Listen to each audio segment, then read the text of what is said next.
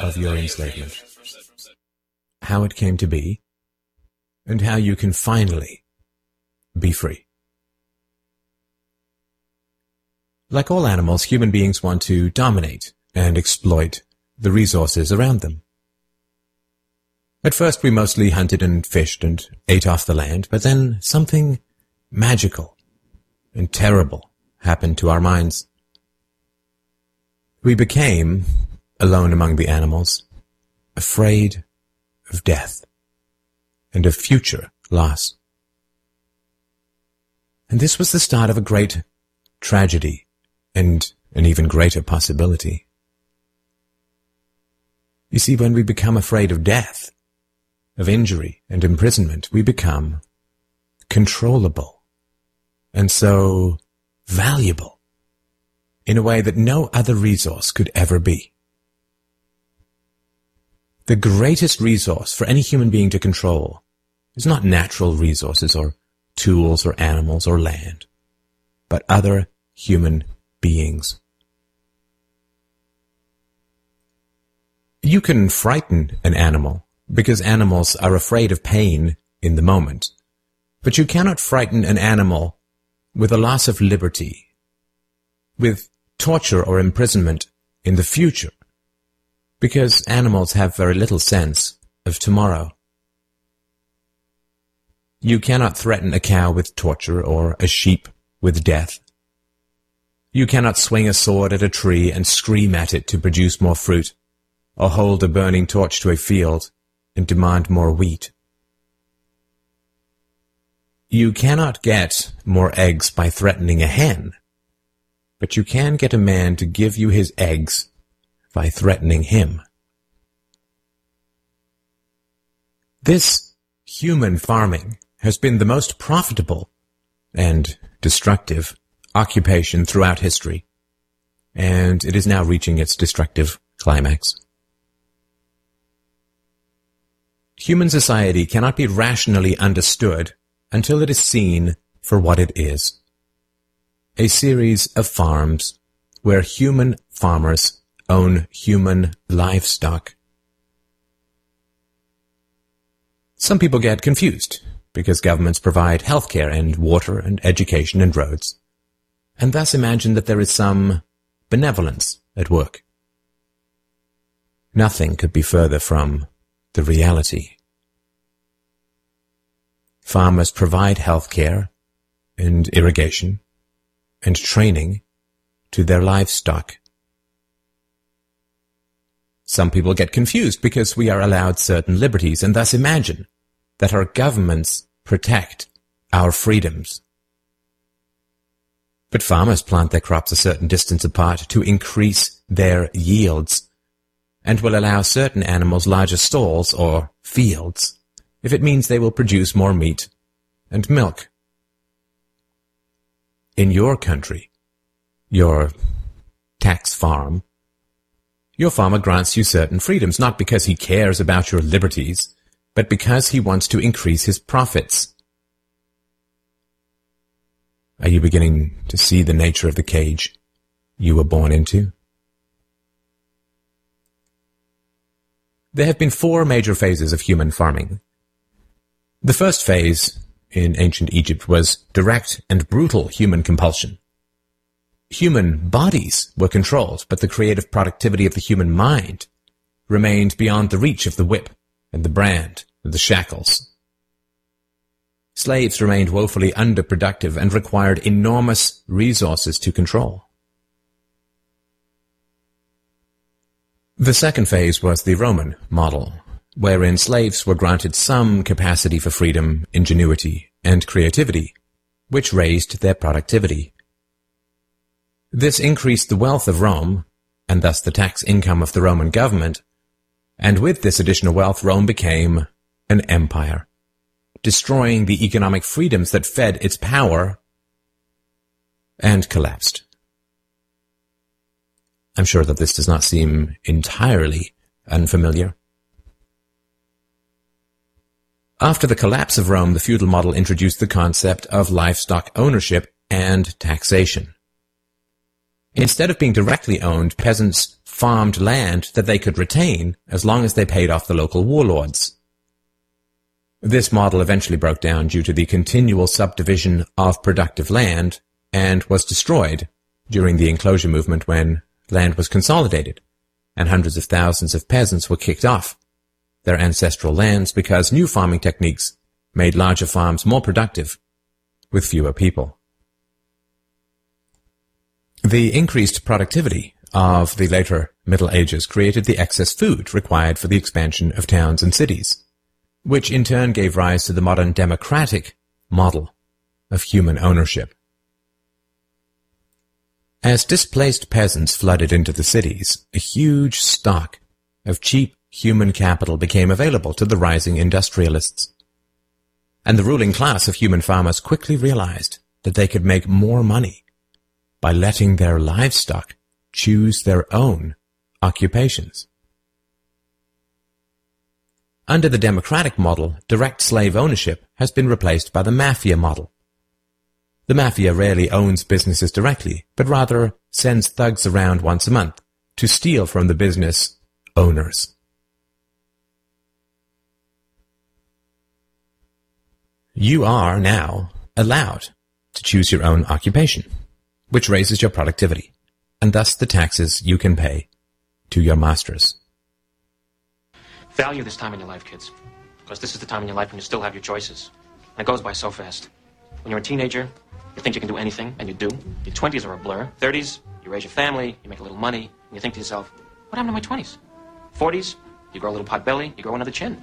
The music starts to get too loud. One of your old girlfriends from high school becomes a grandmother. 50s, you have a minor surgery. You'll call it a procedure, but it's a surgery. 60s, you'll have a major surgery. The music is still loud, but it doesn't matter because you can't hear it anyway. 70s, you and the wife retire to Fort Lauderdale. Start eating dinner at 2 o'clock in the afternoon. You have lunch around 10, breakfast the night before. Spend most of your time wandering around malls looking for the ultimate soft yogurt and muttering, how come the kids don't call? How come the kids don't call? The 80s, you'll have a major stroke. You end up battling with some Jamaican nurse who your wife can't stand, but who you call mama. Any questions? Your few freedoms are preserved because they are profitable to your owners. The great challenge of the democratic model is that increases in wealth and freedom threaten the farmers.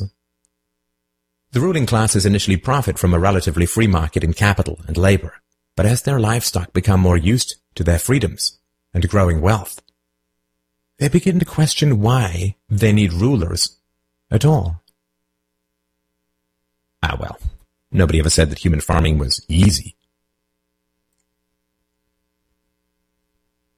Keeping the taxed livestock securely in the compounds of the ruling classes is a three-phase process.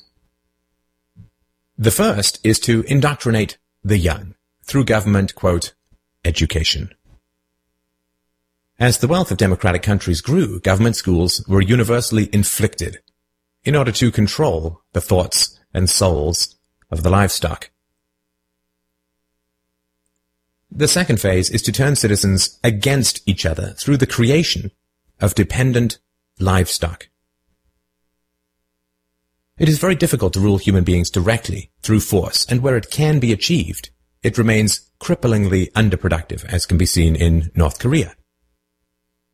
Human beings do not breed well or produce efficiently in direct captivity. Ah, but if human beings believe that they are free, then they will produce much more for their farmers. The best way to maintain this illusion of freedom is to put some of the livestock on the payroll of the farmer. Those cows that become dependent on the existing hierarchy will then attack any other cows who point out the violence, hypocrisy, and immorality of human ownership. Officers positioned Grant face first on the floor with one officer near his head, a second near his back, and a third officer standing nearby. There appeared to be a brief struggle. Then, a two-year veteran BART officer stands, draws his weapon, and fires.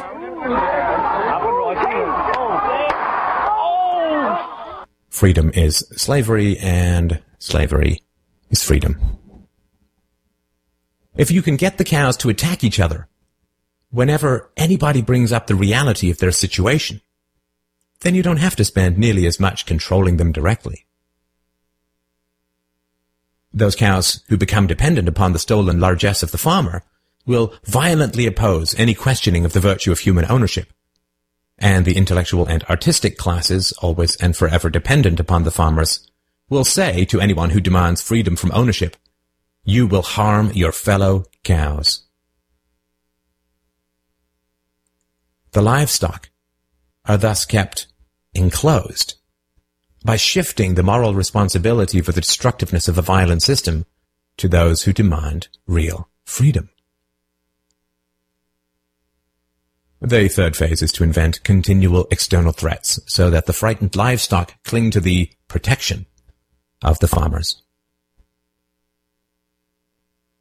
This system of human farming is now nearing its end.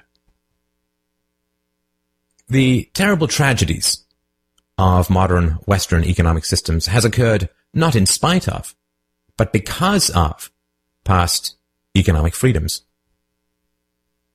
The massive increases in Western wealth throughout the 19th century resulted from economic freedoms. And it was this very increase in wealth that fed the size and power of the state. Whenever the livestock become exponentially more productive, you get a corresponding increase in the number of farmers and their dependents. The growth of the state is always proportional to the preceding economic freedoms. Economic freedoms create wealth, and the wealth attracts more thieves and political parasites, whose greed then destroys the economic freedoms.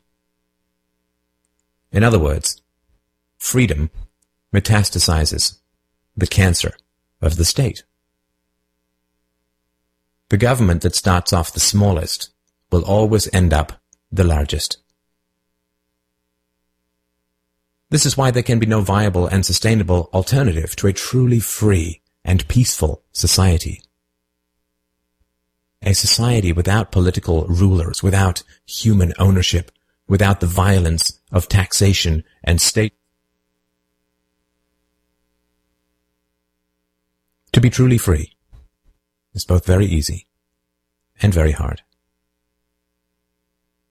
We avoid the horror of our enslavement because it is so painful to see it directly. We dance around the endless violence of our dying system because we fear the attacks of our fellow livestock. But we can only be kept in the cages we refuse to see. Wake up. Blam! Is this Raz? Yes. Star Raz. Raz? The First 52.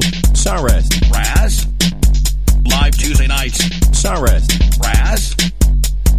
Something that you know Bubba's gonna like. Angry White Guy Radio. His point of view is different. It's the First 52. Angry White Guy Radio. I love the content. Hey, it's the First 52. Raz with you. The first part of the, Constitution. This is the best you got? Something that you know Bubba's gonna like. Angry White Guy Radio. Join me, Sean Raz, Tuesday nights, 6 to 8 p.m., RazRadioLive.com, RadioFreeBlood.com.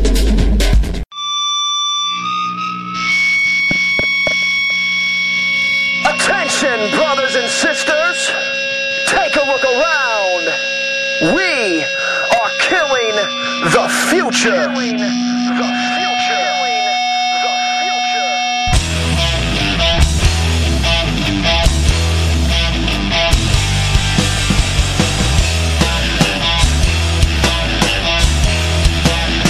Wow!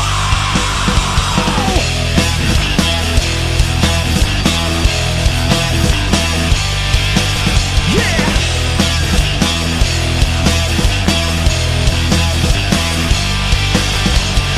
Stacks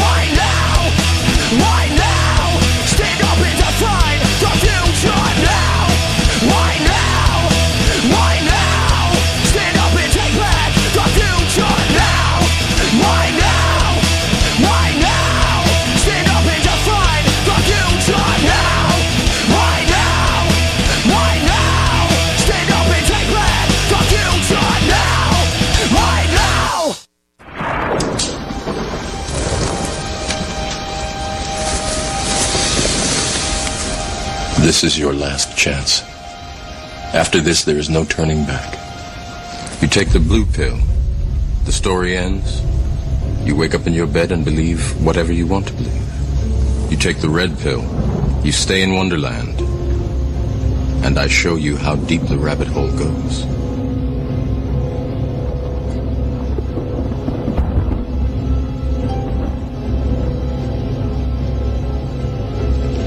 Remember, all I'm offering is the truth, nothing more.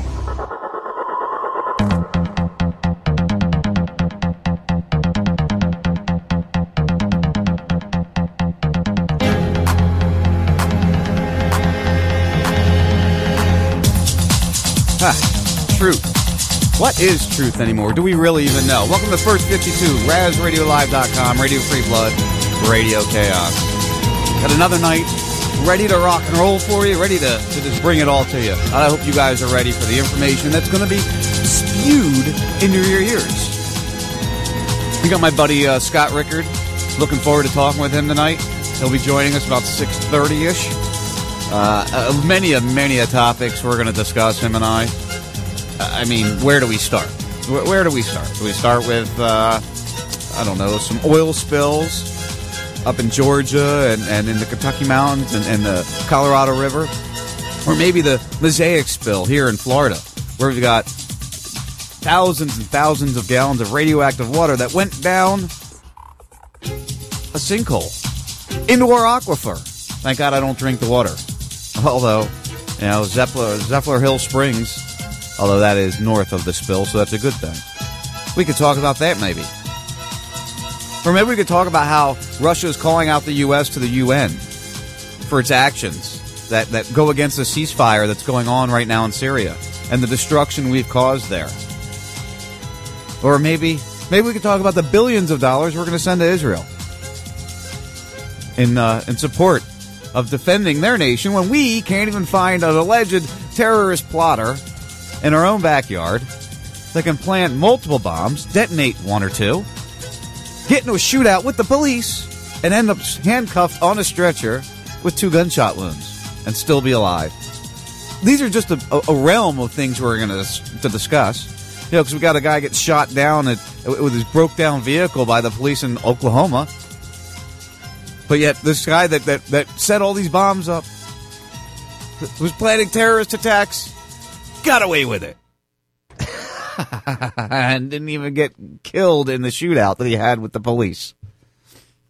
I don't know. I found that kind of entertaining that they keep throwing the wag the dog, the Operation Northwoods type operations in front of us. Now, I'm not saying that this bombing was a false flag, but I mean, let's be honest. What are we spending our money on defense on? What are we putting the millions and billions of dollars that we spend on defending the homeland? What is the Department of Homeland Security doing? What is the TSA doing? What is the FBI doing? How is it feasible that we have an individual that travels back and forth to 2 countries that, you know, hey, we really don't have great reputation of, or have a good rapport with, that we don't really, you know, communicate too well with? That, well, one of them we've been blowing up for 15 years. But we're not going to question or pay attention to this guy at all. He's able to build bombs, plant them, allegedly explode them, get into a firefight with the police, walk down the street carrying his gun, and he's slightly wounded. Or was he shot in the throat and we'll never really hear what he has to say? Is he going to plead insanity? I don't know. It's frustrating, my friend, and we'll get on that with Scott. You know, obviously that's why I asked Scott to join me tonight, is because of this. And it's funny, when it first happened, and when I first saw it Sunday mornings, when I first saw it early, you know, probably at 8:30. And I'm reading through it, and I'm watching some news clips, and I'm listening to some of the people talking, and a lot of Al-Qaeda talk. A lot of this guy was Al-Qaeda. Oh no, Al-Qaeda's attacking us. Al-Qaeda, Al-Qaeda. Did somebody misread the script? Did somebody forget who the bad guy is right now? Because I didn't know Al Qaeda was a threat of ours. Right? I know ISIS, and there's Al Qaeda inspired ISIS, I guess, or ISIS inspired Al Qaeda, or Or what is it? Do you even know what it is? Do they even know what it really is? That's where it gets kind of hinky. Kind of hinky. Where's the hinky? So we'll get into that. Again, we have some law enforcement things we want to talk about. I'm going to bring up some of these oil spills. Why did this bombing happen all of a sudden? You know, where did this come out of? What are they trying to keep quiet? Is it the Dakota pipeline? Is it the oil spill in Georgia? Is it the mosaic meltdown here? Is it the Russians calling us out? Is it the fact that more people are getting shot by law enforcement? What is it? Is it the email hacks that keep coming out that are pointing to crazy? I mean, even Breitbart's even reporting that Colin Powell's emails were hacked and Bohemian Grove attendees. Wait, is Breitbart really talking about Bohemian Grove? Attendees will vote against Trump. Some support third-party candidates. That's a Breitbart headline. Kind of shocking, in my opinion, to see that coming from there. I don't know. Is it true? Is Bush going to vote for Hillary? Is that possible? Is Trump really going to be our next president? What is going on in our world? Now, something we didn't really touch on a lot was Zika. I think I had that on my list last week, and we just had a lot going on and never really got to it. But what's going on with Zika? All of a sudden, I saw today that Florida was declared, pretty free of Zika. That the Miami area, that the aerial spraying of this toxic chemical that people were protesting against left and right, what worked? Is that what they're trying to say? Even though the people were protesting, tempers flare as public protest spraying for Zika mosquito in South Beach. This is from last week, the 14th, 6 days ago. A continuous debate over aerial insecticide spraying to knock down mosquito-carrying Zika virus raged again Wednesday morning in Miami Beach. This was last Wednesday. And of course, they sprayed again on Sunday. They didn't listen to the residents. Hundreds of residents packed City Hall for about 3 hours of public comment and testimony from medical professionals and government officials that ended with the city commission passing two resolutions urging Miami-Dade County and Tallahassee to investigate mosquito control methods that don't include nailed, a controversial neurotoxin that has been sprayed over the beach twice now. Now they don't really touch into this how our Skeletor, our mayor here, our governor, sorry, not mayor, our governor of the state of Florida, his wife may have some connections to this company. If anybody's interested in looking into that, I bet you find that Rick Scott has some his wife has some connections to the company that's doing the aerial spraying. Why are we hiring a company from another state? Why we don't have mosquito control specialist in the state of Florida, that we have to hire people from another state to come and deal with it? I find that very hard to believe. Alternative methods. One commissioner's motion to seek an emergency injunction to stop the spraying, which will happen again Sunday, failed. The city will also spearhead the creation of a panel of experts to evaluate alternative mosquito control methods. The discussion was peppered throughout with angry outbursts from frustrated audience members who ranged from outright Zika skeptics to residents who urged the city to place a moratorium on aerial spraying and explore alternatives. Now, I agree with the skeptical about the Zika virus. The Zika virus was not just discovered. It didn't just start shrinking heads all of a sudden and babies being born from mothers with it. Matter of fact, in the history of the disease, from what I've seen, there was no connection to shrunken heads. So what's causing that? Are they using Zika and this other newly found mosquito virus that we'll talk about here in a moment? Are they using that to cover up the tracks of what Monsanto has done? Is that possible? Is that feasibly what's going on there? Are they covering up? And we'll talk with Scott about this because this is closer to him, honestly, than to me. So I'm curious to see if he's seen any of this spraying. I know that they've been talking about Zika up in Sarasota, which is close to me. But honestly, I you don't feel good for a little bit? I'm not having any kids, so I'm not really too worried about that. Oh, no, it passes through sexual contact. No, you dumbasses, it's a virus. It passes the way any virus passes. So, yeah, okay, it passes through sexual contact. I know I'm behind on this. I haven't really discussed it much. I've been wanting to. But a lot of things have been going on. So I never got to it. So today, you know, of course, we never saw a vaccine come out of the Zika deal yet. They're still discussing that. What happened to Ebola? Wasn't an issue of Ebola? Wasn't Ebola going to destroy the whole entire U.S. 2 years ago, a year and a half ago? That didn't really work for them well because, you know, we don't get a lot of bat shit all over the place here. So it's harder to spread it. It's harder to create a scare. So they went, we got to use the mosquitoes. Let's get with the mosquitoes. So a new mosquito-borne disease is detected in Haiti. Now, this is dated September 15th, 2016. But this goes back to 2014, I believe it was. University of Florida researchers have identified a patient in Haiti with a serious mosquito-borne illness that has never been reported in the Caribbean nation.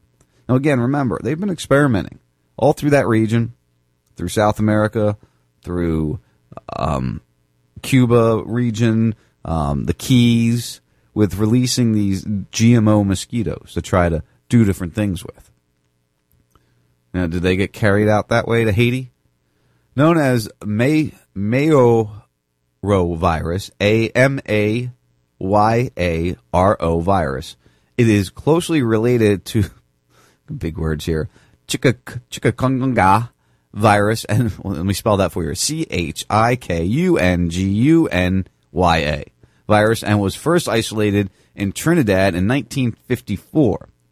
Most reported cases, however, have been confined to small outbreaks in the Amazon, where these cases signal the start of a new outbreak in the Caribbean region is currently unknown. Whether these cases, While current attention has been focused on the Zika virus, the finding of yet another mosquito-borne virus, which may be starting to circulate in the Caribbean, is of concern, said Glenn Morris, MD, MPH, director of the UF Emerging Pathogens Institute. Hopefully we will not see the same massive epidemic that we saw with the chikungunya, dungeon, and now Zika. However, these findings underscore the fact that there are additional viruses waiting in the wings that may pose threats in the future and for which we need to be watching.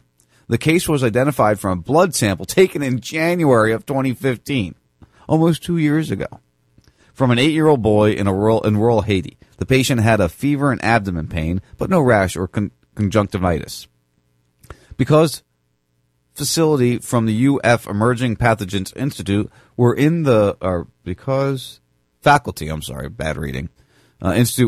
region during and after the 2014 chikungunya outbreak. Plasma samples were obtained from febrile children and analyzed for the presence of chikungunya virus RNA using a genetic identification technique known as reverse drive, blah, blah, blah. So again, why are they throwing this up? It's from almost 2 years ago. Why are they saying, oh, wait, we might be having an outbreak? Wouldn't we have seen some kind of, you know, sign of an outbreak at this point in time in that region?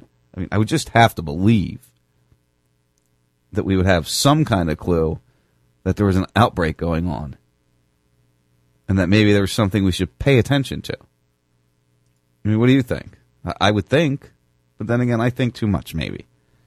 I got back a little late from work, so I didn't really get to update the music for tonight, so hopefully I'm not playing the same from last week. I got Scott Rickard. He's going to be joining me about 6:30. I'm going to take a break now. All right, we'll come back with Scott. Hopefully he'll be lined up and ready to go. And we'll go from there. We'll really get into the bombing and the flooding. Or, I'm sorry, not the flooding, the oil leaks, and why the pipeline in Dakota might be a problem, and why Russia's calling out the U.S. right now, why Iran's threatening to shoot planes down and bomb things, and what the hell is going on in this world? You know, it just keeps getting crazier and crazier, and people just keep paying attention to things that really don't matter in the long run. I don't know. Hopefully it gets better, my friends.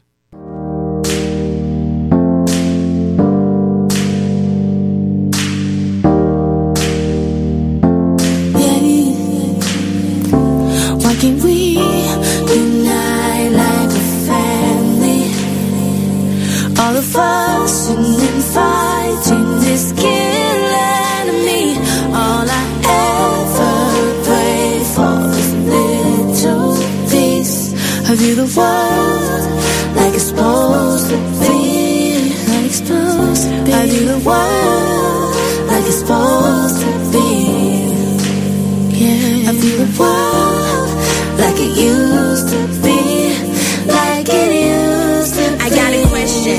Why we so infected with hatred? We all share the same complexion, the same father though. The stress is so unstoppable. It seems like a rainy day with no one else to snuggle up to. But in the end, we like to split to get through the day. We on the news constantly, killing each other, mothers and brothers. Then we blame it on the man. Say you gotta do it all for the struggles. I'm asking the G for a better day, to fill the world with peace, no pain for days. Shout out to all the lights still shining, cause the weight of the world can pull the wool over your eyes. Let's ride. All of us in the fight, in this killing enemy. All I ever pray for is a little peace. A little world like it's supposed to be. A little world like it's supposed to be. It's supposed to be. A little world like it used to be.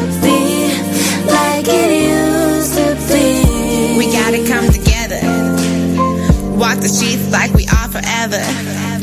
One blood, one love, one heart. Teach the kids life, not just street smarts. Claim the music back, it used to be art. Or better yet, food. Be the soul that sold food. Two-step and just groove. It's how to win, not to lose. Let's cruise. Unite like a family. How can we all of us unify in this game?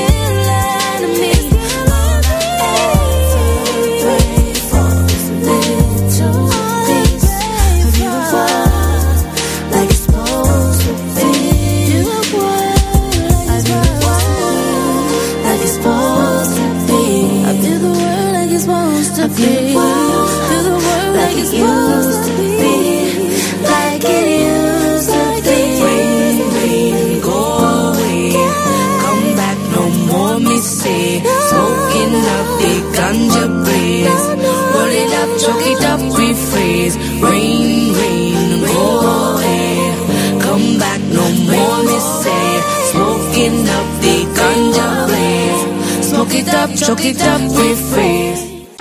Look at my crayon out. Hold on. What am I supposed to say? What am I doing? What's your name again?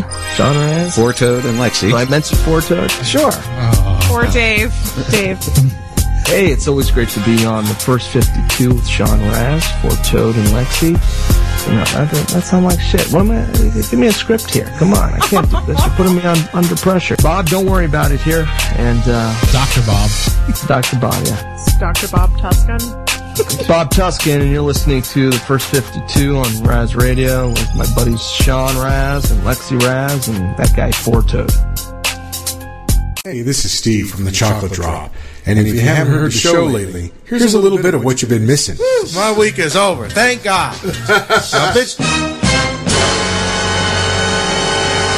Oh, God damn. See how Steve get down right? Steve wicked. So you wicked, Steve. I slap you again. There ain't no cameras in here. I don't like that. I don't know what her problem was, why she was licking people's cheese. See, black people mess it up for everybody, man. You know somebody black to complain. And they call me a racist. The back of the toilet looks like a Jackson Pollock. I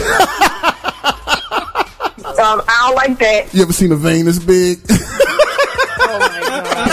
don't like that. She ate a rubber glove, and she had to have her dog. It was insane. It was absolutely insane. I don't like that. Saturdays, 11 a.m. Mountain Time, 1 p.m. Eastern Time, RazRadioLive.com, and Salty Talk Radio. We talk about weed. I don't like that weed. I just wanted to take the time. Write this to you myself because I think you get a bum rap. People always got something negative to say about you, man. I don't get it. I mean, you guys do a great job.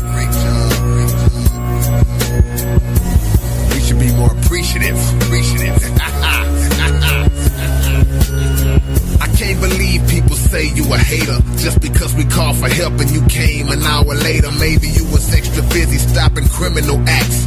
Some even said you pull people over because they black. All of y'all do a great job keeping your scope on us, and I refuse to believe you would plant some dope on us.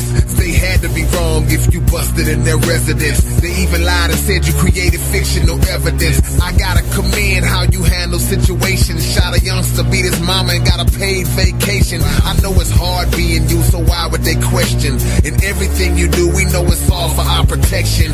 Passing through our neighborhoods, spying at night. Some consider it harassment and denying our rights. You had to have a good reason for attempting to hurt us, cause I know that y'all would never ever do it on purpose.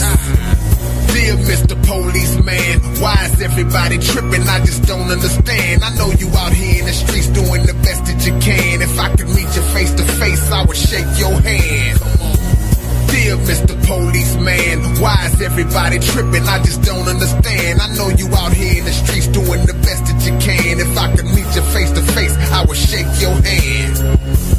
Dear Mr. Policeman, them tickets you wrote for me costed over $1,000. Didn't think that I was speeding, but you got me because, and since I know you wouldn't tell a lie, I guess that I was. Kinda struggling, so to not pay them is threatening my freedom. Thanks for showing up to court to make sure I didn't beat them.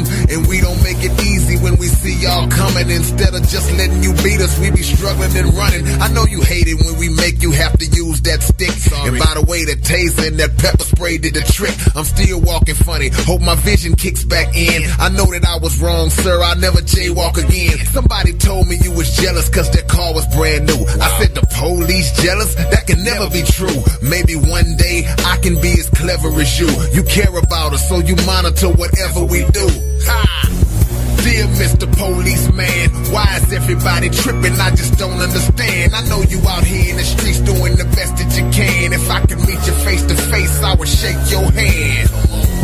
Dear Mr. Policeman, why is everybody tripping? I just don't understand. I know you out here in the streets doing the best that you can. If I could meet you face to face, I would shake your hand. Pardon me, Mr. Policeman. These cuffs are cutting off the blood flow to my hands. It's amazing how you kicked that dude all in his face and beat the case even though they had it all on tape. I know you love the people in the hood. How could you fake it? And that missing drug money, I know you didn't take it. I don't understand why people accuse you of hate. I know you only follow us to make sure that we safe. I saw 9 of y'all against 1, beating them brainless. That 65-year-old woman must have really been dangerous. Cleaning up the streets is your top priority. You qualify for this. Why would we question your authority? You only working hard, following training. Why the hell are the Mexicans and blacks complaining?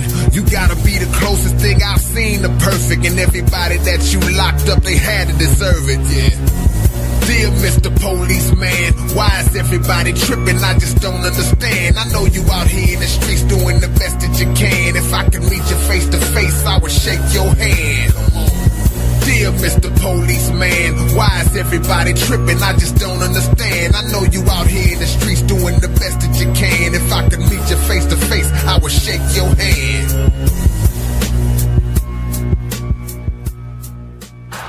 But you can't blame Michael. We're a heavily medicated society. All the drugs we take, Prozac, Effexor, Valium. I thought for the last 10 years, we've been on some weird fucking drug, the whole country, a drug called Fuck It All. What a weird fucking drug.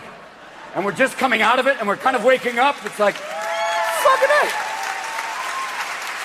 It's weird. It's like you're going, last thing I remember was the economy was working, and there was a budget surplus. Yeah. Where's Clinton? We impeached him. Fuck. For what? A blowjob. What? Who did he blow? Putin? No. No. He got blown by a Jewish girl. Wow. He got head from a Jewish girl? Fucking A. And they impeached him for that? Well, he lied about it. He's married. Who wouldn't? What the fuck? No, he lied about it to Congress. And those fuckers impeached him? That's like a group of lepers judging a beauty contest. What the fuck? Wow, that's nuts. Oh. But And then they acquitted him. Oh, cool. And who was president next? Gore? No, Bush. He was already president. No, this was his son. Oh, the one from Florida. He's kind of cool. No, the one from Texas. Junior? Fuck. My God, the one who traded Sammy Sosa? Fuck yeah. How was he as president? Kind of goofy. Really, he waved at Stevie Wonder. What the fuck? It's like, wow. And then, what did he do? Well, he took a lot of vacations. And then what happened? We got attacked. By who? Osama bin Laden. The guy from Afghanistan? Didn't we used to send him weapons? Yeah, I know. We went after him, right? Yeah. Did we get him? Almost. Well, then, what do you mean almost? Well, we went after Hussein because he had weapons of mass destruction. That guy from Syria. I knew that fuck would do this. No, the one from Iraq. Saddam Hussein? Bush Sr. kicked his ass. Yeah, he did. And we got him. Oh, fuck, we got him. And we found the weapons of mass destruction because he would tell you where they are. Well, they executed him. Fuck off! And did you get bin Laden? Oh, almost. We got four of his number threes. Okay. But he's in Afghanistan. Maybe. He might be in Pakistan. Well, let's go after him in Pakistan. Well, there's a problem there. They're allies, and they have weapons of mass destruction. Oh, no. What about the economy? Well, we had to bail out the banks. Again? Fuck yeah. And now, who's the president? A black guy. Oh, yeah, right. Yeah. Yeah. There's a black president, and there's a Latino on the Supreme Court. There he is. Oh, my God. Who's the president? Jesse Jackson? No, his name's Barack Hussein Obama. Now you're fucking with me. Fuck off. My God.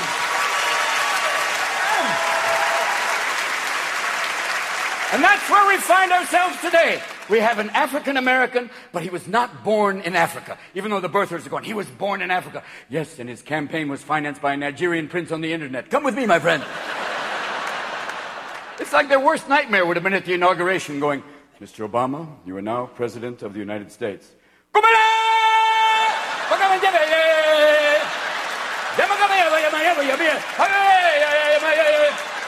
Hillary, work the booty, work the booty, work the booty. What the fuck? And you have to break his name down. It's Barack, blessing, Hussein. We know who that is. Obama, it's an old Kenyan word for Kennedy. Cool. And the moment he was elected, Caucasian guilt dropped lower than the stock market. It was like a brother be going, my man, could you spare a dollar? I'm sorry, my good fellow, but I voted for Obama. Good fucking luck. Take care. Like, And now you have Michelle. Michelle, oh my God, girl, please. Yeah, baby. Oh, like a combination of Jackie Onassis and Serena Williams. Way to go. She is so elegant, and she's got guns, too, which is kind of cool. But you get the feeling, as elegant as she is, if you diss her man, she will fuck your shit up. She will. She will open a can of whoop ass. She will go from, yes, we can, to, oh, no, you didn't.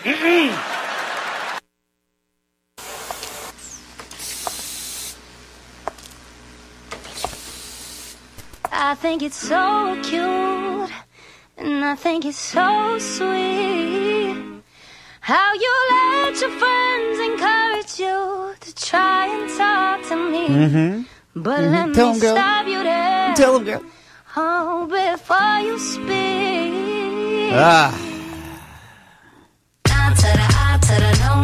Alright guys, welcome back to the first 52, RazRadioLive.com, Radio Free Blood, Radio Chaos. You know, I was listening to that Robin Williams bit, and if you really listen to it, it's kind of amazing what comedians pick up on. You notice Pakistan was brought up in there. You know Syria? They were talking about taking out Syria. That video is an old video. Think about that.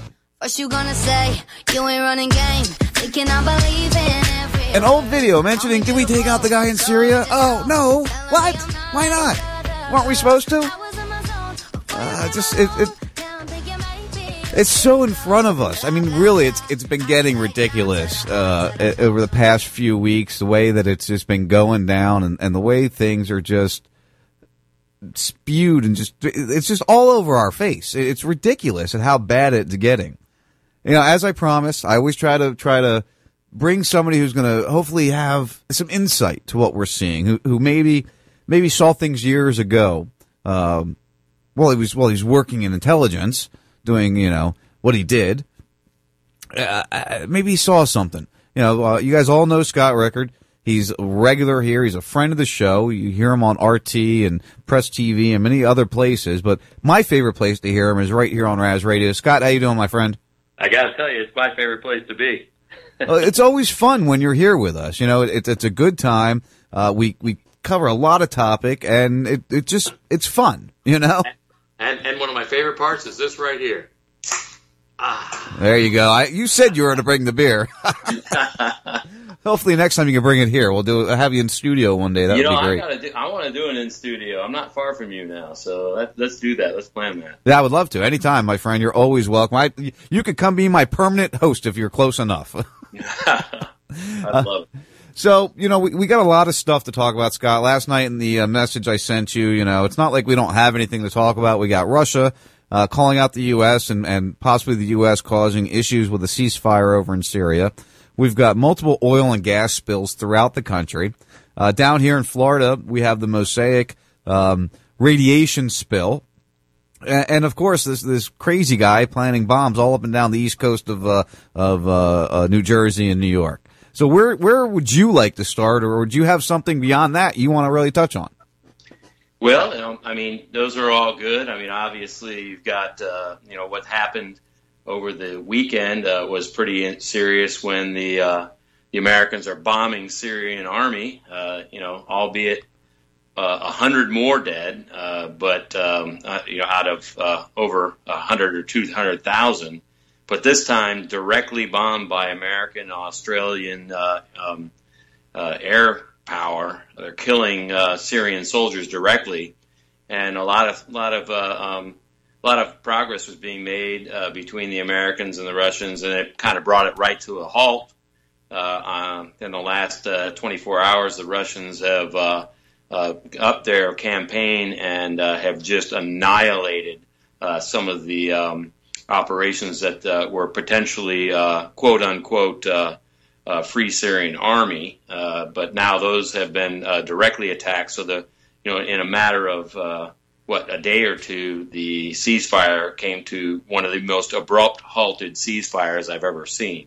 Now we know from historical events, from actual documentation, from people speaking, that the Free Syrian Army is back in the day, the 2012, 2013, the beginning uprising of ISIS. That's where a lot of these ISIS people came from in the beginning. Oh, absolutely. In fact, if you look at some of the leadership, you know, they were, you know, elbowing with John McCain, and they were, you know, actually John McCain violated pretty much all diplomatic types of activities when he crossed into the Syrian territory from Turkey, and illegally entered Syria, and was photoed in with the actual quote unquote rebels that were really mercenaries for hire. And some of these guys had served inside of Iraq alongside CIA operatives, and obviously had, you know, a lot of close ties to what had happened in Iraq, and that was the culmination of when the Americans pulled out of Iraq. Obviously, they left behind just a boatload of equipment that was being controlled by the Shiites, and the Sunnis weren't going to have that. And they called the Sunni Triangle, and the folks in the Sunni Triangle said, "Okay, now's our chance." And they went after all the equipment that we left behind and took over a couple of major areas within Iraq, and they called themselves ISIS and aligned themselves with the other mercenaries, and things got out of hand because of the mercenaries in which the Americans were trying to control just became out of control with a, you know, to the nth degree. And so they were trying to figure out how they could, you know, utilize that force. And now they're forced to align themselves with the Kurds and the YPG out of, I guess, it's really out of Turkey and out of Syria, the Hasaka district. But you have basically, the Americans are basically reaching and grabbing at straws to anybody that they can proxy war this through. And the significance of directly bombing Syrian forces, you know, in the, I guess, in violation of the truce. Well, in a violation of just basic common courtesy. I mean, that is the country. They are defending themselves. That would be like us in the middle of a battle with Mexico, and Canada decides to fly in and attack our troops because they, you know, they kind of like the way the Mexicans are thinking. That's almost the exact same kind of scenario. That's a great example, exactly. And the part that made me just, you mentioned during the middle of the beginning of the show with Robin Williams and all these people, calling out these types of things and the true nature of what's happened and the real vomitarium, that's going on from the State Department. Then you have Samantha Power get up. I don't know if you saw her speech at the Emergency Council this weekend, but Samantha Power gets up and she starts blaming Russia for Americans bombing Syrian troops, that it was all Russia's fault and all Syria's fault that this happened, and it just going into excruciating detail, scapegoating what the Americans, the Australians had done. And I would call for her to, be fired, put up for war crimes alongside every single one of the other people that has been involved, not only in this administration, but unfortunately, going all the way back to Bush, and who was the English guy, Blair. Bush, Blair, and then you can go back as far as you want. I mean, you can go back to Lyndon Johnson. You can obviously implicate him in tons of things. Kissinger obviously is. Held his and Brzezinski, have been either within it or on the sidelines since the 60s. 10 days after 9/11, I went through the Pentagon and I saw Secretary Rumsfeld and Deputy Secretary Wolfowitz. I went downstairs just to say hello to some of the people on the Joint Staff who had used to work for me. And one of the generals called me and he said, "Sir, you got to come in. You got to come in and talk to me a second." I said, "Well, you're too busy." He said, No. He says, "We've made the decision. We're going to war with Iraq." This was on or about the 20th of September. I said, "We're going to war with Iraq. Why?" He said, "I don't know." He said, "I guess they don't know what else to do." So I said, "Well, did they find some information connecting Saddam to Al-Qaeda?" He said, No. He says, "There's nothing new that way. They've just made the decision to go to war with Iraq." He said, "I guess it's like we don't know what to do about terrorists, but we've got a good military and we can take down governments." And he said, "I guess if the only tool you have is a hammer, every problem has to look like a nail." So I came back to see him a few weeks later, and by that time we were bombing in Afghanistan. I said, "Are we still going to war with Iraq?" And he said, "Oh, it's worse than that." He said, he reached over on his desk, he picked up a piece of paper, and he said, "I just got this down from upstairs," meaning the Secretary of Defense's office today, and he said, "This is a memo that describes how we're going to take out 7 countries in 5 years, starting with Iraq and then Syria, Lebanon, Libya, Somalia, Sudan, and finishing off Iran." How many of those have we got, Scott, do you think? All but one. All but one. We've taken over, we've damaged, we've done some major damage too. Yeah, and check this out. What's interesting is I went to high school with Wesley Clark's daughter, Christine. And he's fully behind Hillary right now. So thank God he had a moment of sanity when he said this, when he gave up these integral parts of the Pentagon. But at the end of the day, he's just a guy. He's a guy who my father ended up working with at CCOM and lived down the street from me, and I went to school with his daughter. But he's really flip-flopping when it comes to any kind of historical value and real honor when it comes to the truth. Now you were talking before I played that clip there. You were talking about the triangle. What did you call that again? So there's an area in the the central western part of Iraq called the Sunni Triangle. The Sunnis were fairly involved in running the Ba'ath Party. Those are the most powerful groups. Obviously Saddam Hussein was a very closely tied and a part of that. And it turns out, obviously when the Baghdad group took over, there were the Shiites that we put in power. And certainly all the folks that used to run the government in Iraq were a little bit upset about that, and we a little disenfranchised, maybe. Yeah, and we took the Shiites and put them in outposts up in Sunni territory. Well, needless to say, when the Sunnis decided that they were going to join this this rampage on Syria and wherever else they could go. They were going to the homes of these Shiite commanders and basically waking them up in the middle of the night and say, "Hey, your days are numbered, brother." And a lot of those guys were subsequently slaughtered and put out of commission. So obviously there's a within Iraq. If you look at the last stand in Iraq right now is Mosul. Mosul's quite a large city. There's over 400,000 people in that city in the northwestern part of Iraq. And that city's, it's heavily armed. I mean, there are over 400,000 AK-47s in that city. That's how many weapons these guys have. And it'll be a bloodbath when that city is taken by Iraq and the Americans. And you'll see, retribution because there's about probably 20,000 quote unquote rebels or mercenaries or ISIS, whatever word you want to give them. These guys are the forces that have been controlling Mosul for the past few years, and now you have a lot of people that have cooperated with them, a lot of people who want revenge, a lot of people who want to take out on their neighbors who have cooperated with them. So.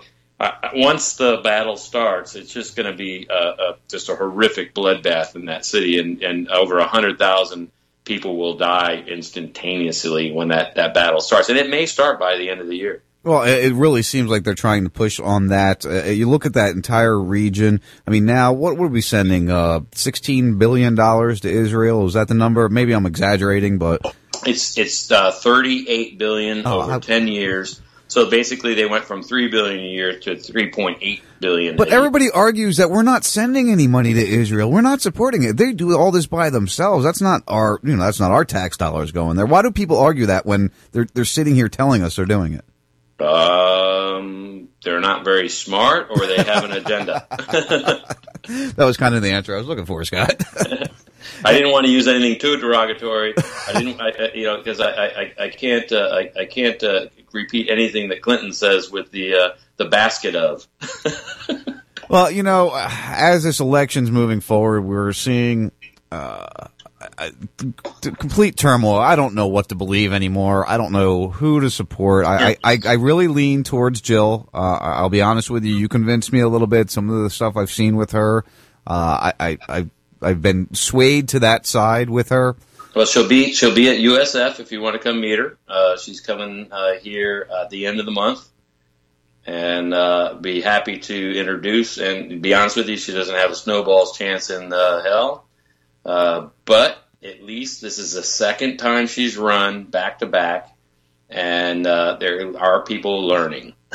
Yeah, I will absolutely agree with that. I mean, you look at the poll numbers. Right now, the Green Party is polling where the Libertarian Party used to poll at, and the Libertarian Party is moving up there. And if they can get enough in the general election, enough of the percentage, they can get a big piece of the pie in 4 years, which is going to make a big difference as you move forward.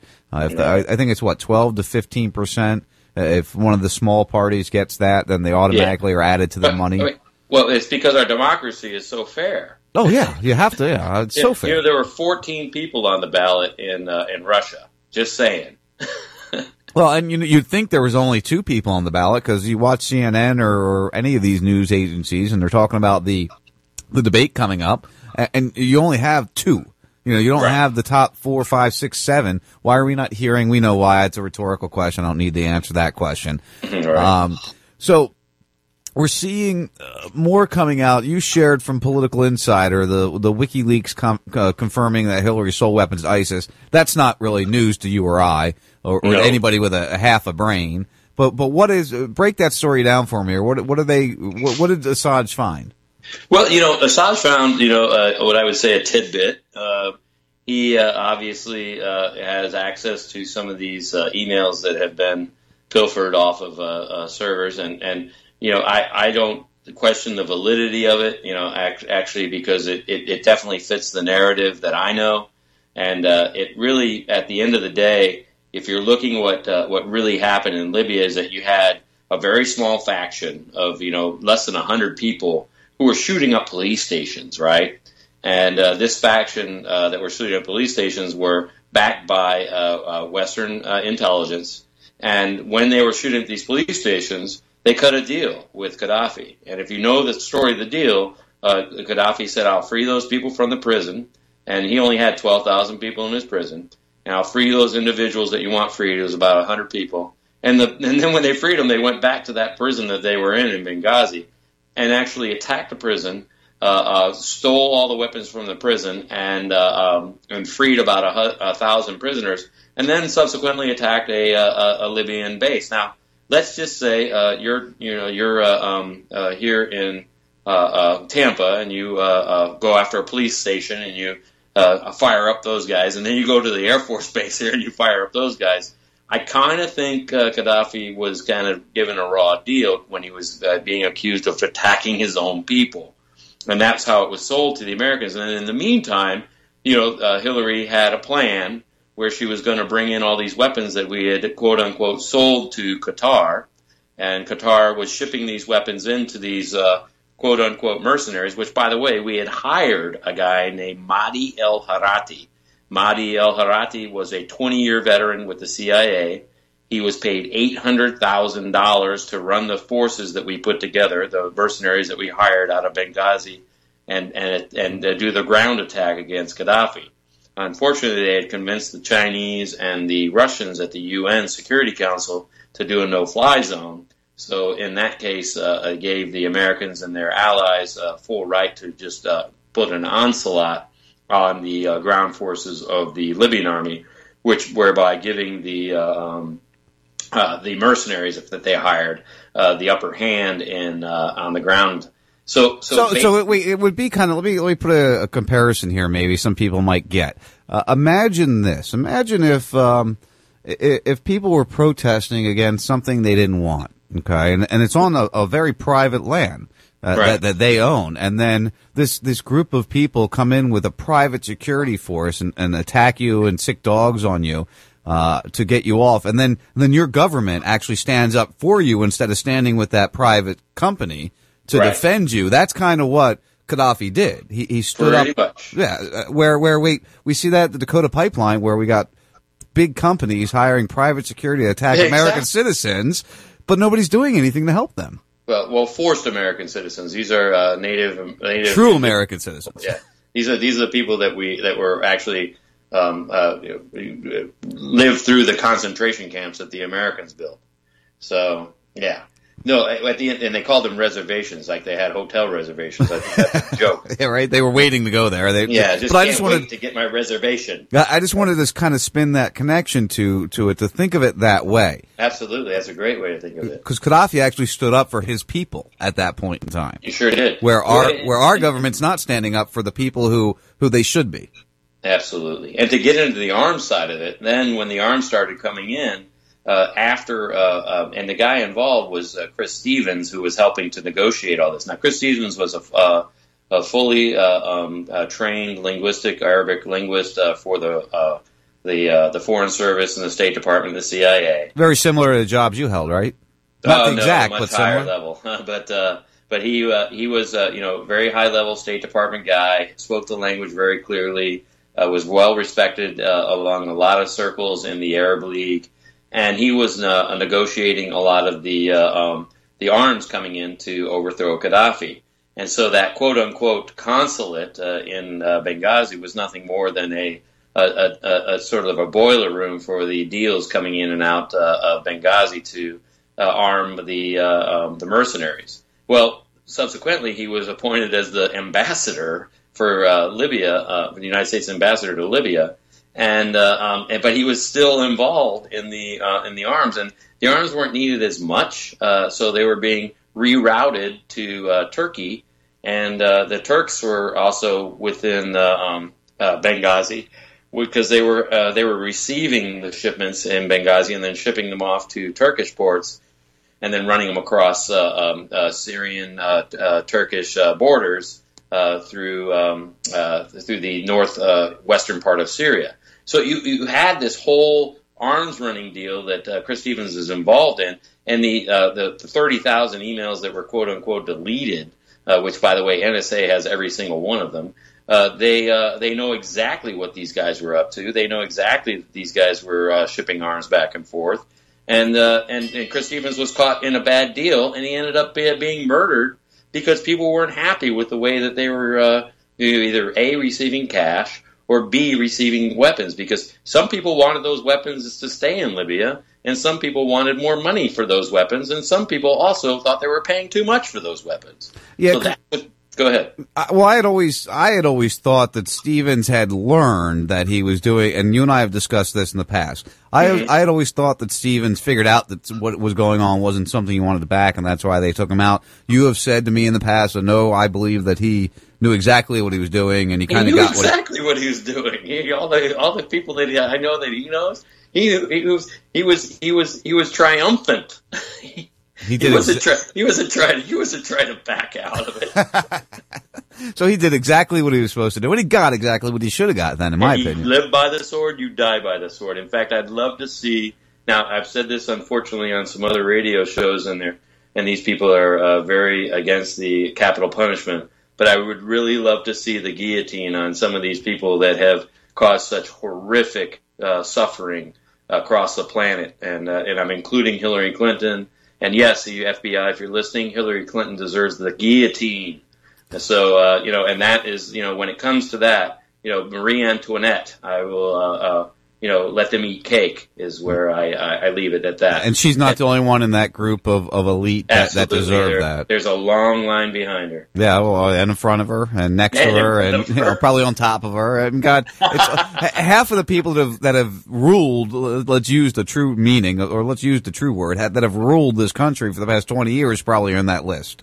You're right. You're absolutely right. It's sad that we can't. It's so hard to go back through history over the past 20, 30 years and try to find somebody that didn't end up attached to these conspiracies, as we'll call them. Well, we know Kennedy didn't, but he didn't. His term was cut short. Well, and that was more than 30 years ago. So right, Drew got me on that. And math is horrible. Well, but you're right though, because it does go back further than 30 years. I'm just going to a relation of where I sit and stand, where I've been really able to remember things, going back to Reagan. Sure. Everybody chants and loves how great of a guy Reagan was, but if you really dig deep into it, he was just another puppet. He did exactly what he was supposed to do. I will say this, though. If you go back and you listen to debates between H.W. Bush and Reagan, just they're on YouTube if you want to check it out. If you go back and listen to these guys, at least they sounded somewhat sane. Well, I don't ever see H.W. sounding sane, first of all. I mean, no offense, Scott. I mean, you're a smart guy. Let me put it this way. When he was up against Reagan, he had to. Right. Because he was trying to beat him. And that's why they had to shoot him in the ass to tell him to get your shit in line or we're going to put the bullet somewhere else. That's why he got shot in the ass. Otherwise, it would have went in the head. They gave him the Hinckley, you're saying. Yeah, exactly. And you know what? I as I've said multiple different times, can we coin this phrase on your show? The Hinckley? Instead of the Heimlich maneuver, we can call it the Hinckley maneuver? Yeah, because I think we're going to see a Hinckley maneuver if Trump is true. You almost said manure, just saying. If Trump is true to the game, if Trump is what he claims to be, and he won't be. He's going to fall in line and do everything the Zionists tell him to. I agree. Yeah. But if he is, if he really, really, really is, he will be assassinated very quickly. Or he might get the Hinckley maneuver. Exactly. The Hinckley maneuver. Yeah. They might shoot him in the ass first and go, hey, next time we're cutting your hair off.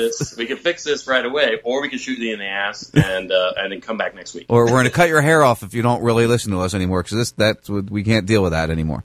See, I can't have this much fun in the news unless I'm with you. Well, that's why you have to have fun. You got, you got people listening to 25 minutes of really serious thing. We gotta break it up for a moment, have a little fun, jokes.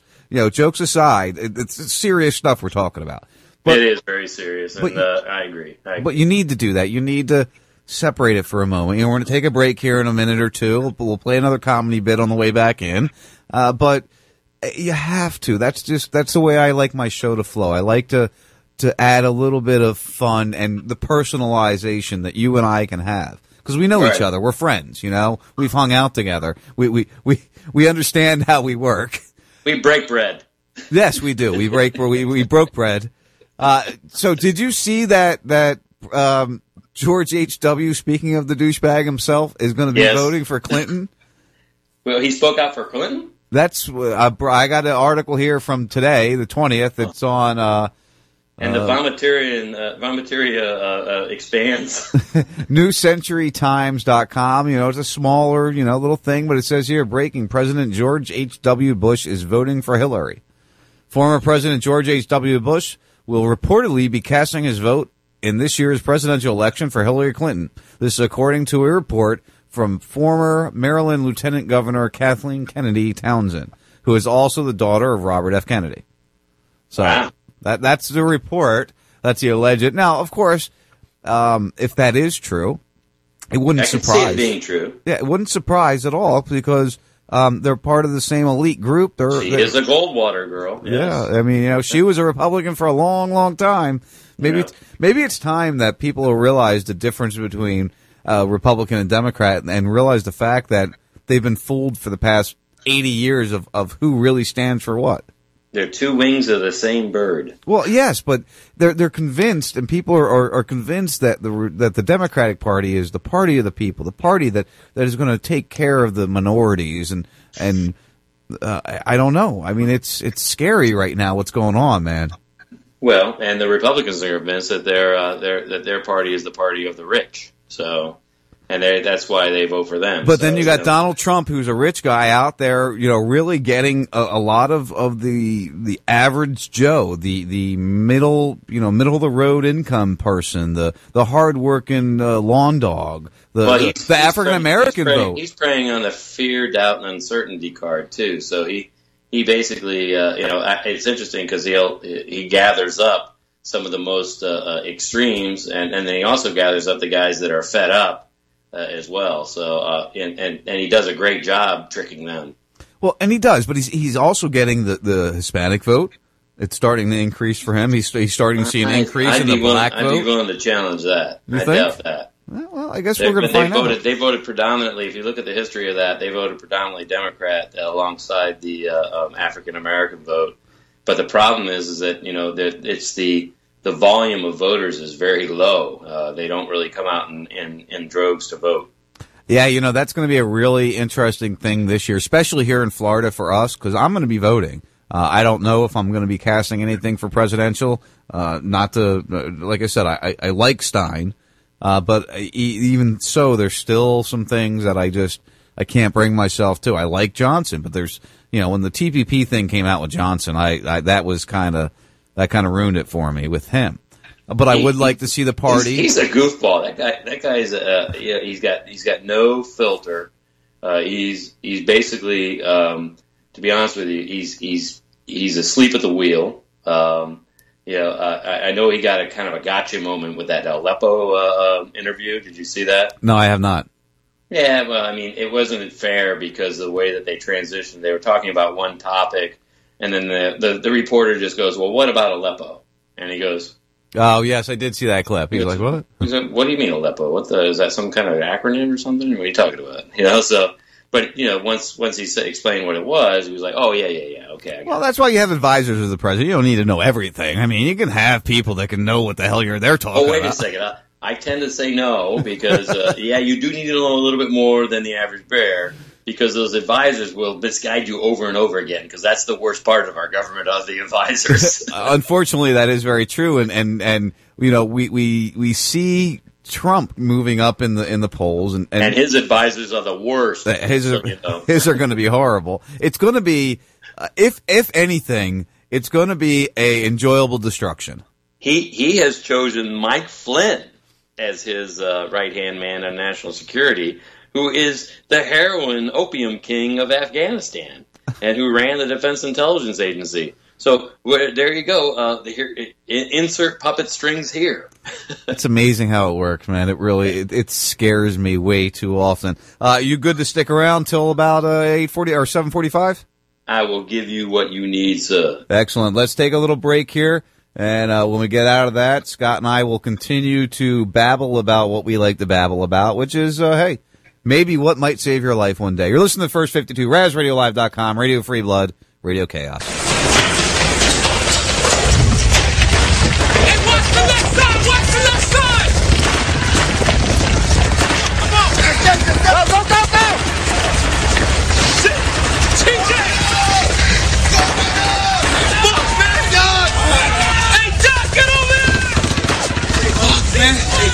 Christian, man. Hey, look at me. Hey, look at me. Stay with us. You're going to be all right. Look at me. Hey, hey. Ah, it's going to be all right. Don't worry about it. Doc's going to take care of you, all right? You're going to be good.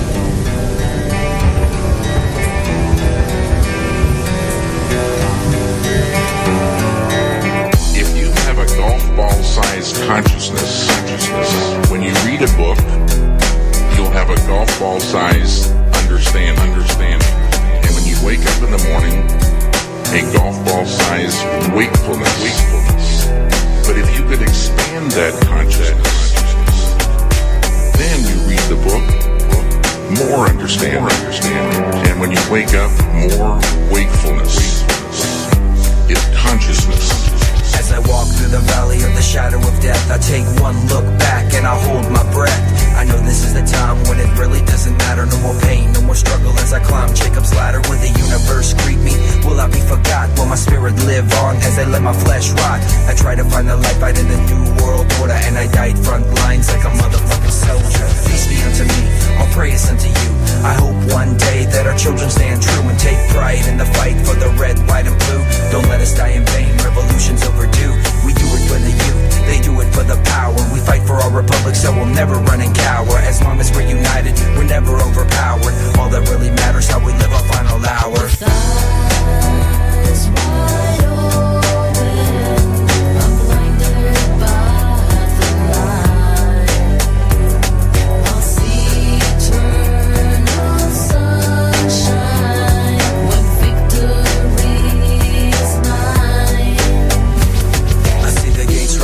But I have to look back, a single tear in my eye for the imminent attack. Shocking off propaganda, act but don't react. The clouds wrap around me, drown me in pitch black. Now I'm really at the point where nothing really matters. Suddenly I find myself in a field of white matter with the sun shining bright.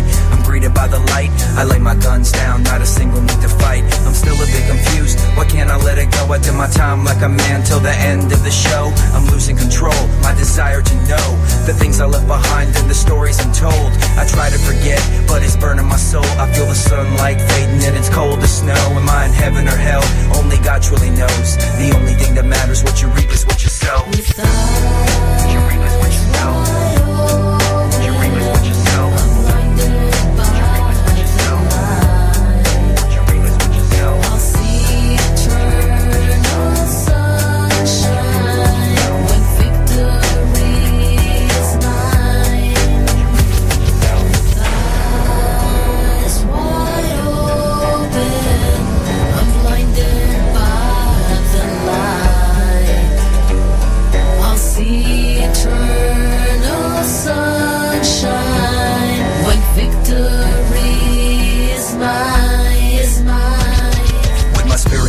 How can I rest in peace? I'm a soldier of freedom, death isn't release. Body shredded to pieces and my eyes can't see. Burning white fire but my heart still beats. I was given a choice, take a step to the light or take a big step back and continue the fight. Now my vision's coming back and I can hear the warfare, the sound of battle cries, the smell of death in the air. I hope to see a time when it really doesn't matter, when victory is mine, I can climb Jacob's ladder. Ignorance is bliss, lies are really sadder. A million tons of truth, my bones will never shatter. All that really matters, I'll fight another day. I've seen the gates of heaven, but I had to walk away. My mind elevated, I finally understand. It wasn't by my will, it was all God's plan. God's plan.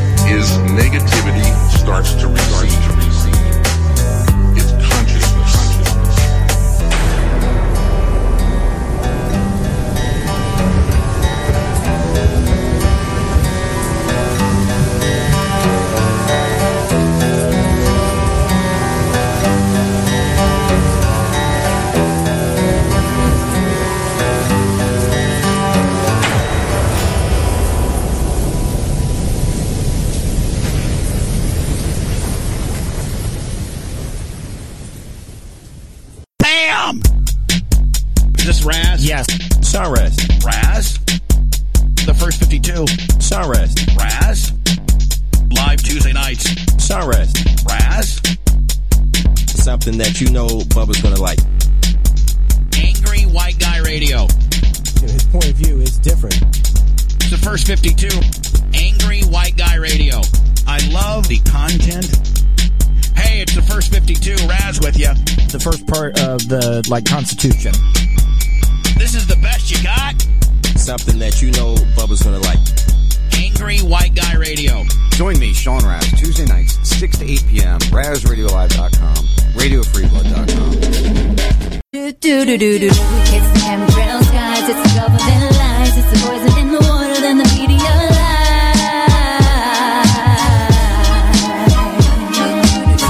It's the government lies, it's the poison in the water, and the media lies. So open up your eyes. It's the rise of the chemicals. They got ya, this tyranny is medical. Who shot ya? Military generals masquerade as your doctor. Pills become bullets, then they poison your water. A pharmaceutical army built to slaughter. Till men in mass come for your wife and your daughter. Whoa, now what? Here they come for the guns. And God and demons disguised as priests and nuns. Time to run, with no place to go except Honduras, with a man called Four Toad Jones. Skull and bones, and they disguise with robot drones. Check the infrared radar for UFOs. Silver and gold. Behold, the weather's controlled by genetically modified hybrid clones. Built in bunkers with subjects under mind control. Injected and observed in the combat zone. Now come on. It's the chemtrails, guys. It's the government lies. It's the poison in the water and the media lies.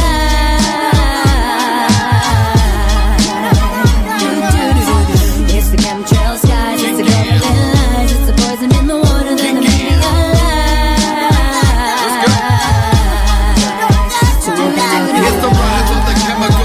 Wicked genitals, experiments with elements funded by these criminals that learn the color miracles. Scientific warfare, untested medicine, leaving cats in wheelchairs. I have no doubt that they're spraying in the sky, but you gotta pick your poison while you're sorting through these lies.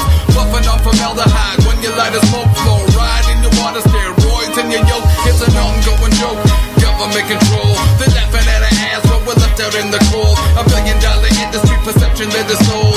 Take a hunk of metal and turn it into gold. Loud, just like some sheep, so it's time to take the lead. Spit knowledge on these beats, transparency is key, cause we know talk is cheap. Careful where you walk, or you end up in the heat. It's the chemtrails, guys, it's the government lies. It's the poison in the water, then the media lies.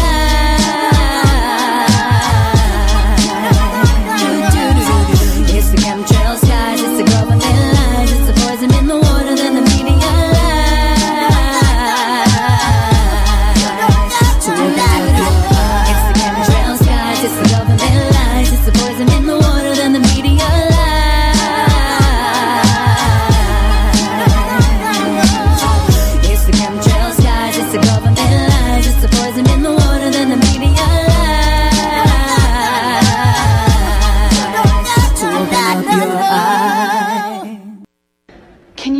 Why America is the greatest country in the world? Diversity and opportunity. Lewis? Freedom and freedom. So let's keep it that way. Well, why is America not the greatest country in the world, Professor? That's my answer. You're saying... Yes. Let's talk about... Fine. Sharon, the NEA is a loser. Yeah, it accounts for a penny out of her paycheck, but he gets to hit you with it any time he wants. It doesn't cost money. It costs votes. It costs airtime and column inches. You know why people don't like liberals? Because they lose. If liberals are so fucking smart, how come they lose so goddamn always? Hey. And with a straight face, you're going to tell students that America is so star-spangled awesome that we're the only ones in the world who have freedom? Canada has freedom. Japan has freedom. The UK, France, Italy, Germany, Spain, Australia, Belgium has freedom. So 207 sovereign states in the world, like 180 of them have freedom. All right. And yeah, you, sorority girl, just in case you accidentally wander into a voting booth one day, there's some things you should know. And one of them is there is absolutely no evidence to support the statement that we're the greatest country in the world. We're 7th in literacy, 27th in math, 22nd in science, 49th in life expectancy, 178th in infant mortality, 3rd in median household income, number 4 in labor force, and number 4 in exports. We lead the world in only three categories: number of incarcerated citizens per capita, number of adults who believe angels are real, and defense spending, where we spend more than the next 26 countries combined, 25 of whom are allies. Now, none of this is the fault of a 20-year-old college student, but you nonetheless are, without a doubt, a member of the worst generation ever. So when you ask what makes us the greatest country in the world, I don't know what the fuck you're talking about. Yosemite?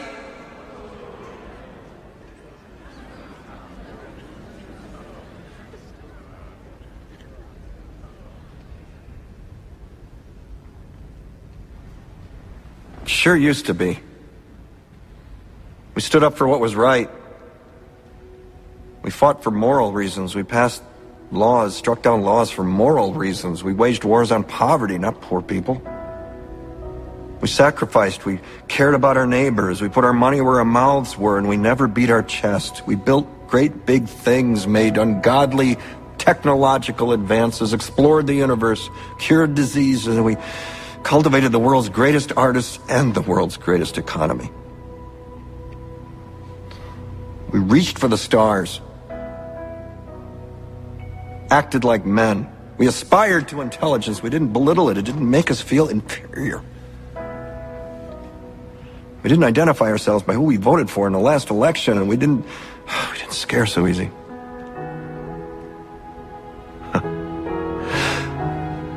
We were able to be all these things and do all these things because we were informed by great men, men who were revered.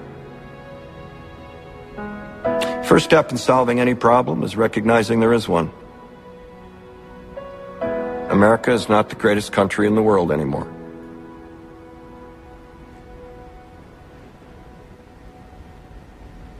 Enough?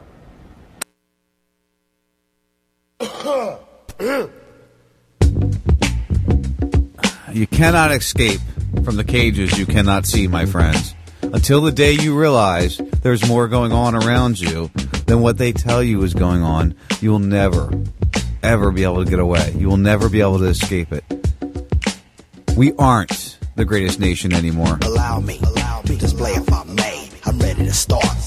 Well, okay, I've been helped. Are we? For several years, is it okay to love your country and love your nation? Yeah, you should want to stand up for what you believe in. You should want to have patriotism. You should want to care about the people that live in your country, but you should also care about the people who live in other countries around you. That's why I like that little clip there. It gets you thinking. Gets you thinking. Scott, what do you think of that little clip there from the newsroom? The language on this program, for God's sake. It's amazing how he just hits it right at home, though, man. Hey, so I gotta say, though, you know, when was this country the greatest country in the world? And I'm not trying to slam America. Don't get me wrong. I think that there's some magnificent things that have come out of this country. Mm-hmm. But the greatest country on the planet? Let's see. I'm trying to figure out when that might be. Oh, God. Not any time in my lifetime. Probably not in your lifetime. Probably not in my father's lifetime. I'd say probably my grandparents' lifetime would be about when this country, which we're talking 70, 80-year-old people, would be about when this country actually could hold that position. Okay, so let's go. What makes it greatest? Is it greatest because, you know, there was economic, there was a global sort of, I guess, consensus on which country you were going to attack? You know, I mean, when I think about when might have been the greatest, it might have been in the early 1800s before the Americans got in bed with the French and the British to start taking out the Spanish. So before the Industrial Revolution? Yeah, well, and then obviously that's considered a great part of the nation because obviously through the backbone of, unfortunately, the Chinese and the Irish. You had Irish. You also had the oligarchs of that time in the 1850s. You had Cornelius Vanderbilt, who was the richest man in the world. You know, so maybe at that time, from a financial perspective and from an industrial perspective, you know, maybe that was the greatest, but they, you know, that's more economic. You know, the kinds of atrocities that we see today were going on then. You know, the things that were done to Nicaragua in the 1850s, albeit not on the grand scale of what we see today. Right. Because, you know, you could do a lot with 100 heavily armed men. Oh, and let's not forget the U.S. government attacking its own soldiers during the protest. What was that? That was the early 1900s, late 1800s? Sure, when they were attacked after the war. After World War I, and they were holding these what they call those bucks. They had basically veteran bucks that were indebted. The government was indebted to the soldiers, and they were basically fighting for their own. And you had many even.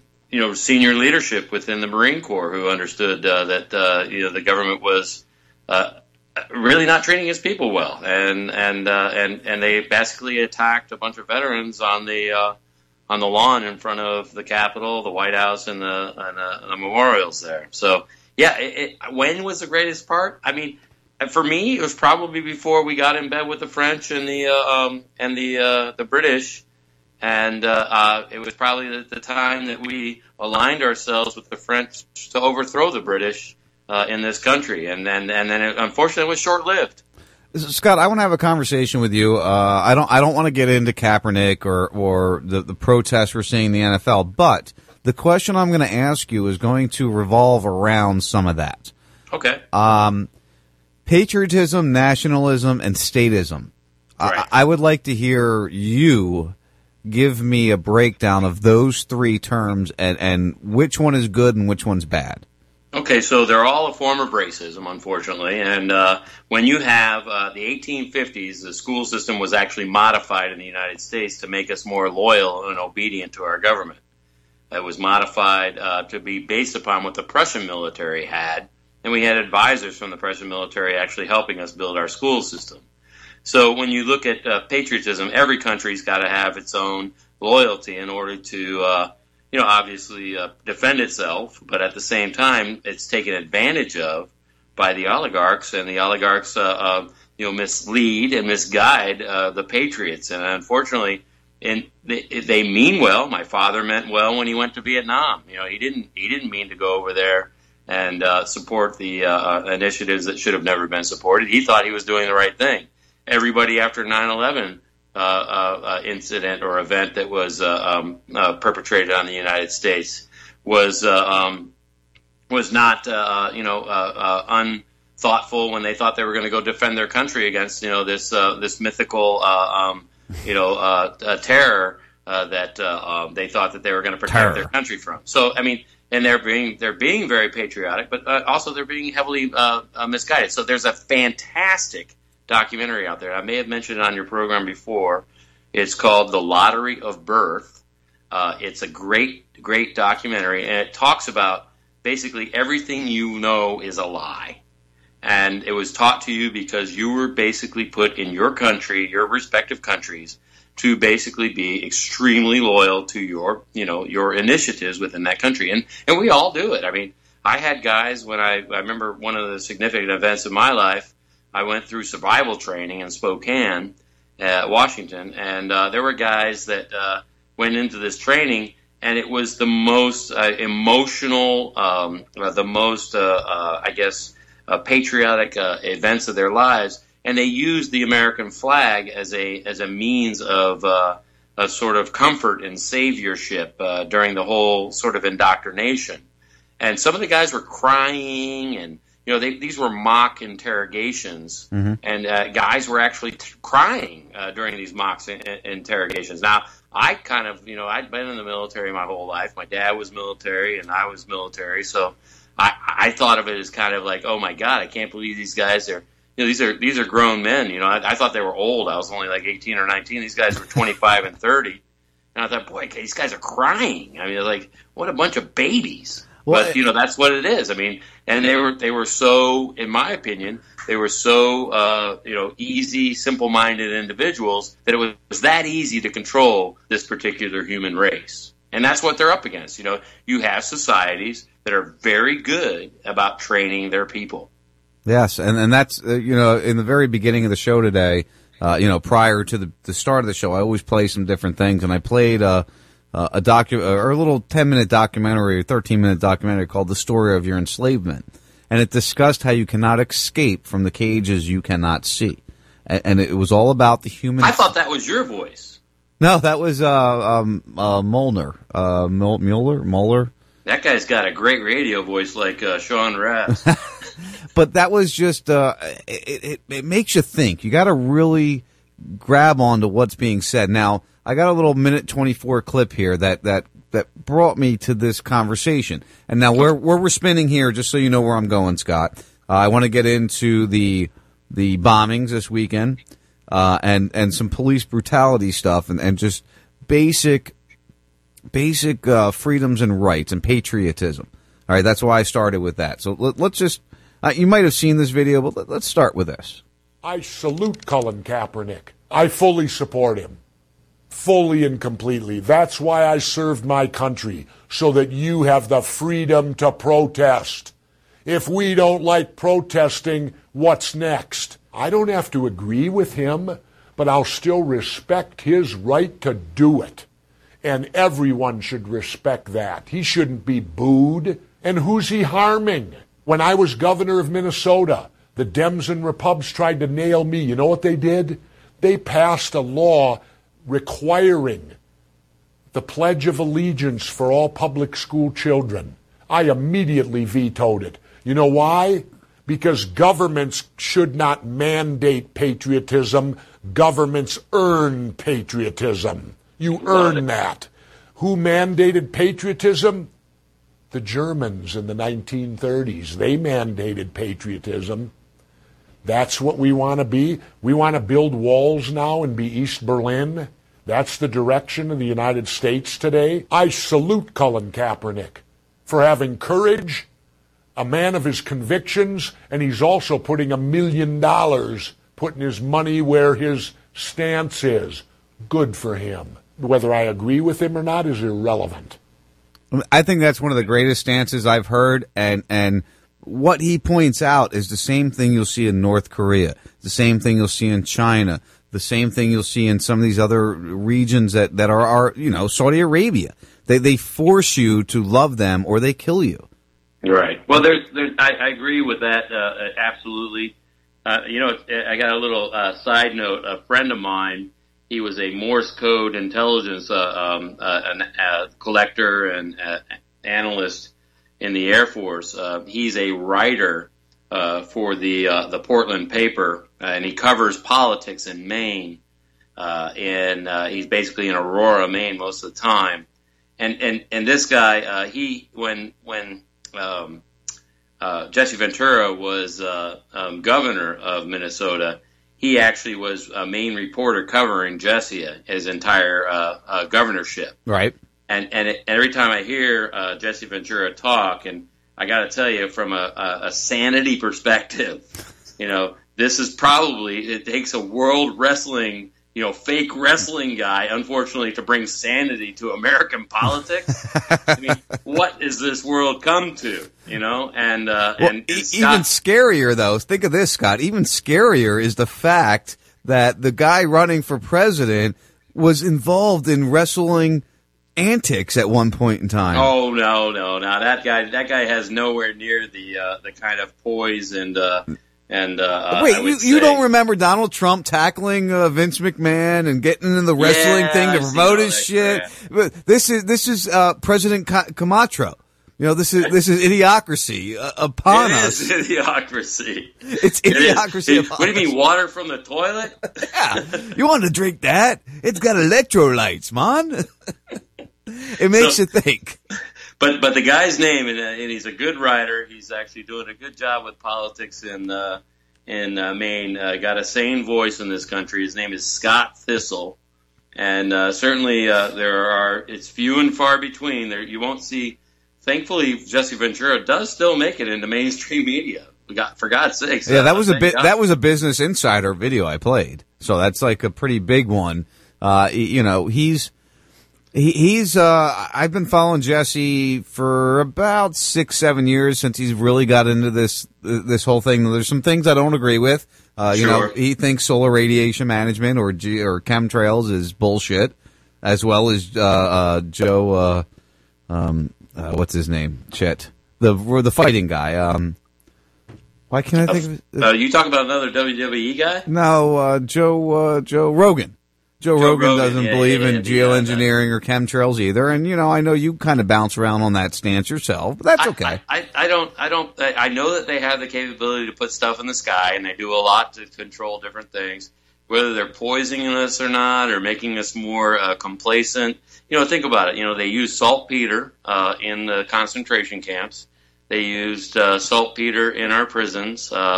You know, are they using something in the skies? You know, I can't put my finger on it. I've heard a bunch of inklings here and there.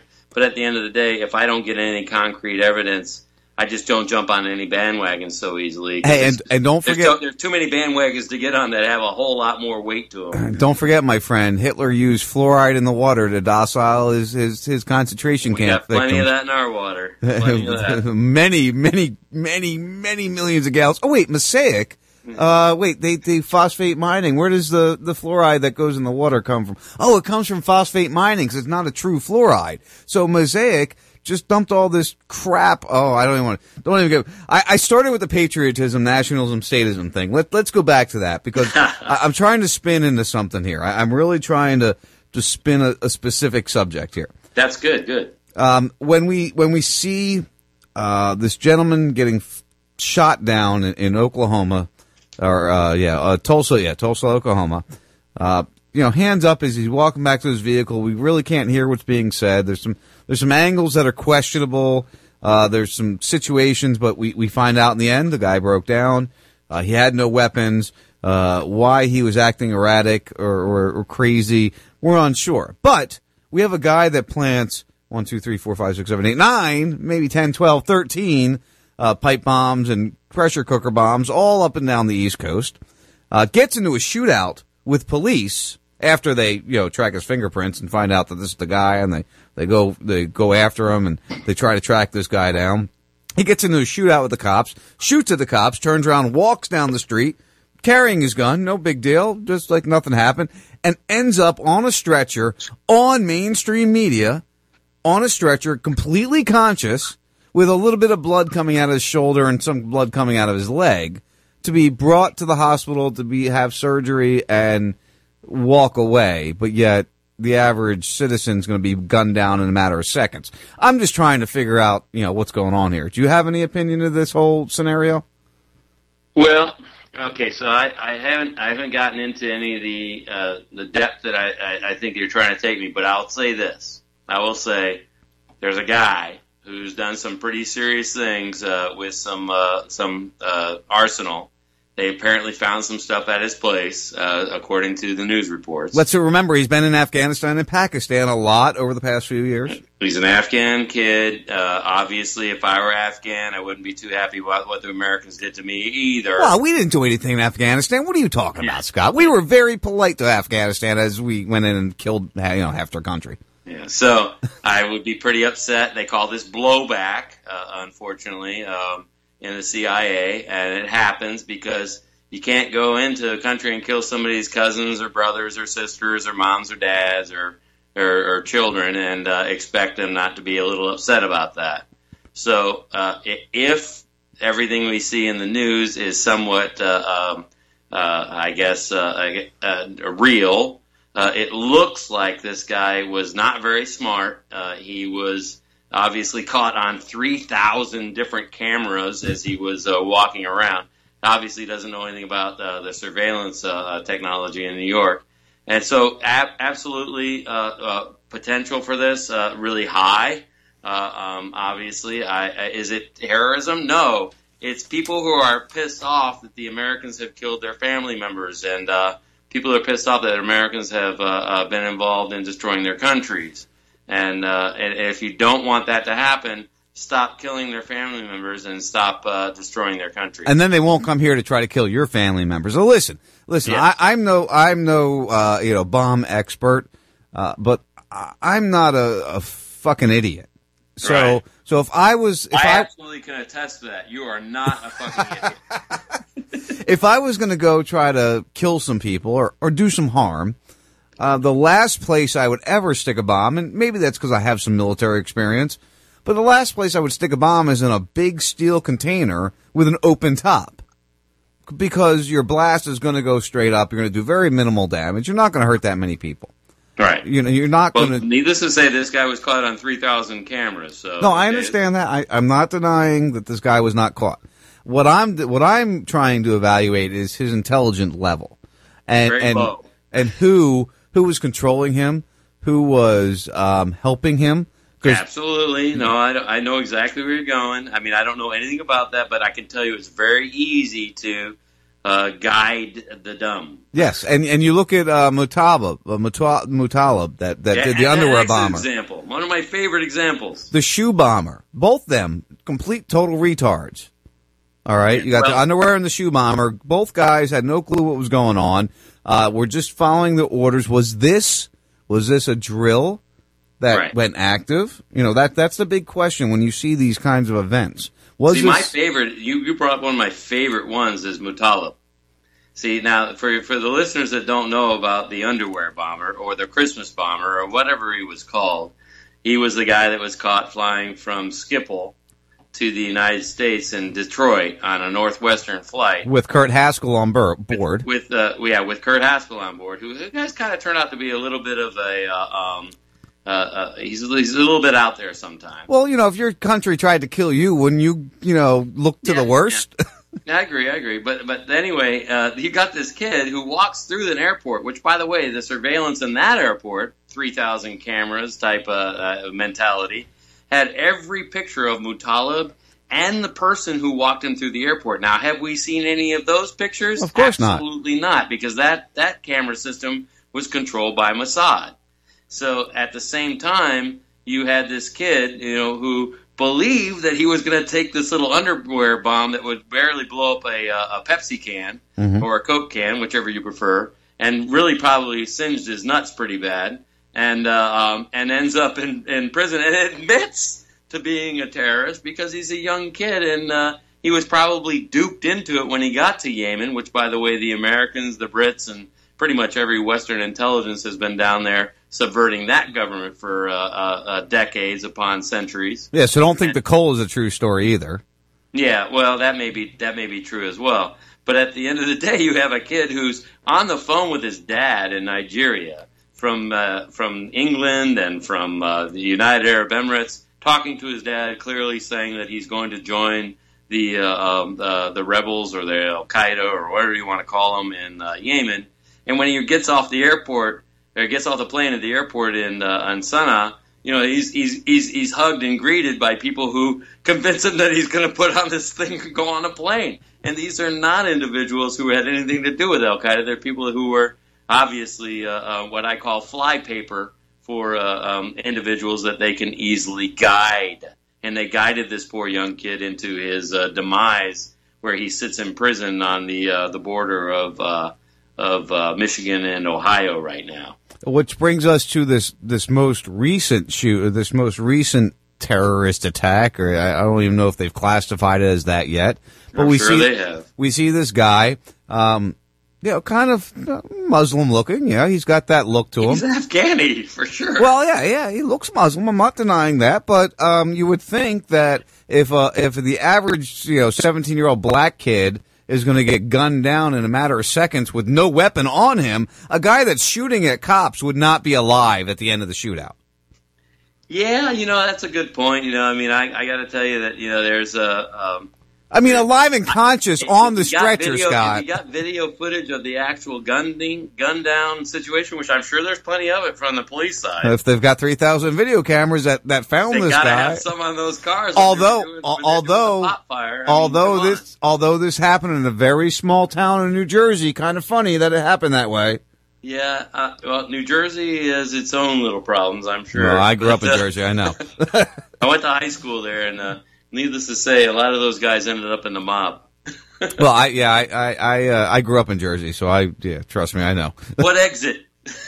I was South Jersey, dude. I was right outside Cherry Hill, about Tom's River. Well, I went to Lakehurst a lot because I was a Sea Cadet, so I spent a lot of time in Lakehurst. My armory when I was in the National Guard was in Tom's River on Route 9 there.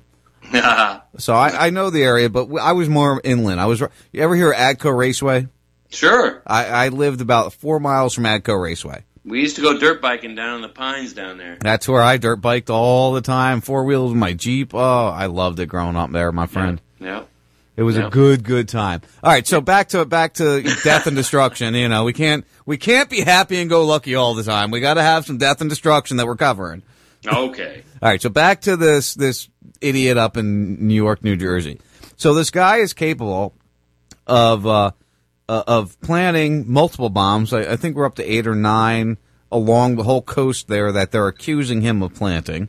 Right. Two at least went off. The one in the dumpster and the one in a trash can, a pipe bomb, allegedly went off down in middle New Jersey area.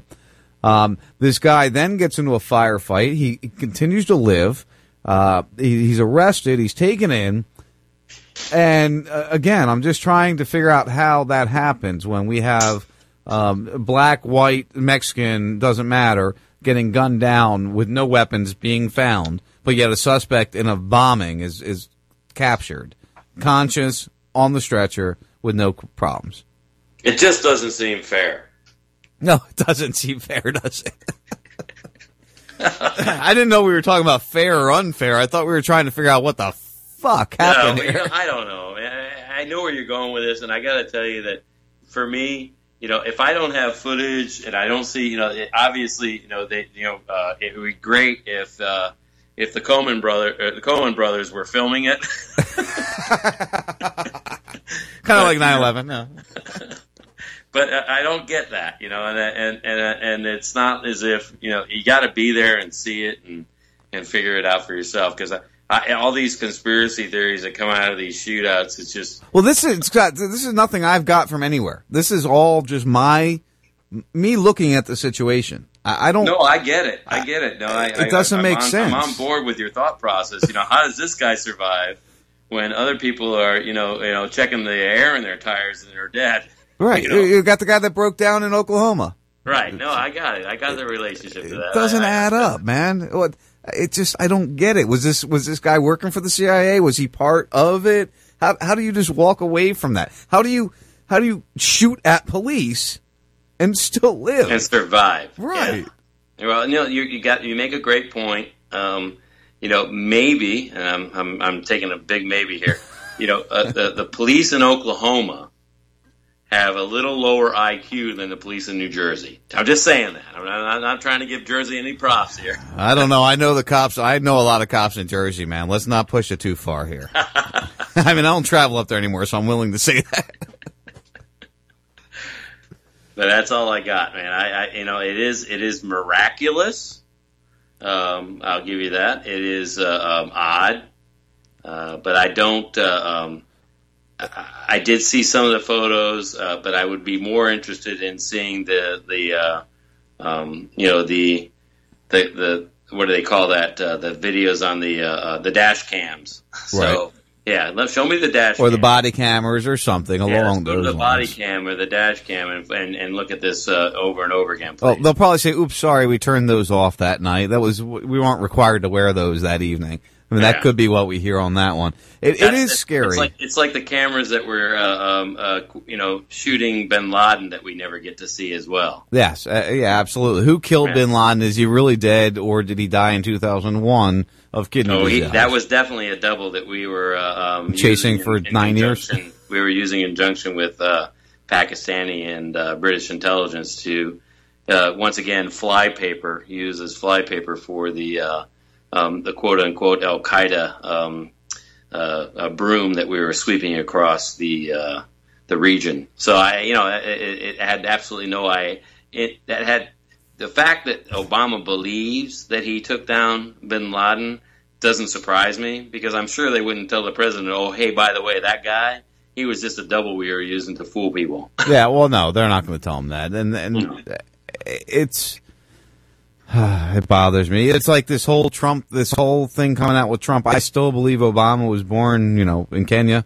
I don't believe Obama's birth certificate's true. And that's come up again this week. And of course, they've actually proven that Hillary's the one that started, even though she tried to reverse it on him. You know, not to get back into, you know, crazy political stuff, but it's the truth. Right. Well, I think I honestly believe that that Hillary was actually born in Kenya as well.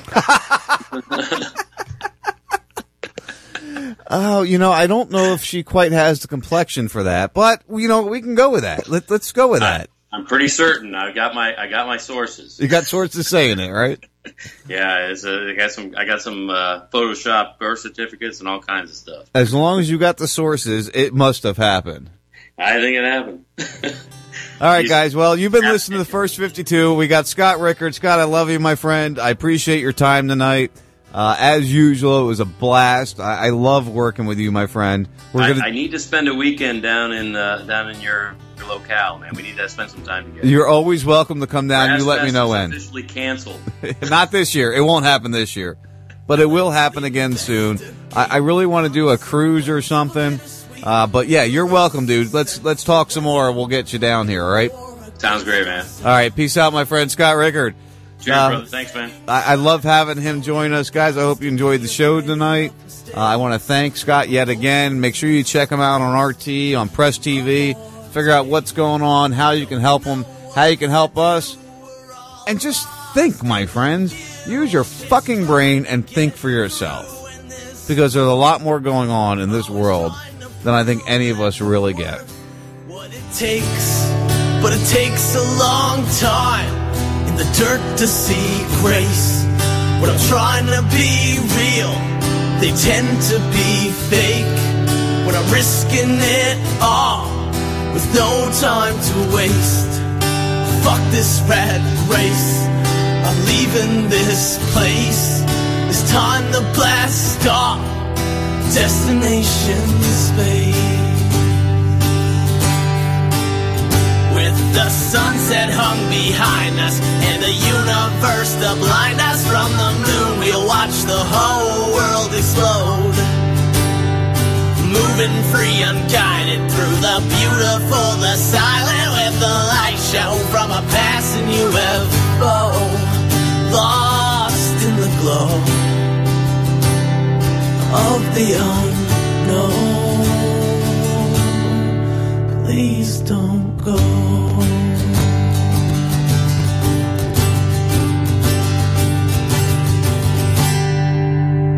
And I don't know how I got here or how I'm getting home, but right from day one I've been in this alone. With odds stacked against, I've been drowning in stress. They said, can you take more? I said, give me what's left. An old man once told me, Allie, don't ever look back. Keep your eyes on that prize and give them hell to your death. This is a test, just a frequency check for intelligent life. Now it's time to connect. It's an SOS, the death's been sent. So now we just wait and hope for the best.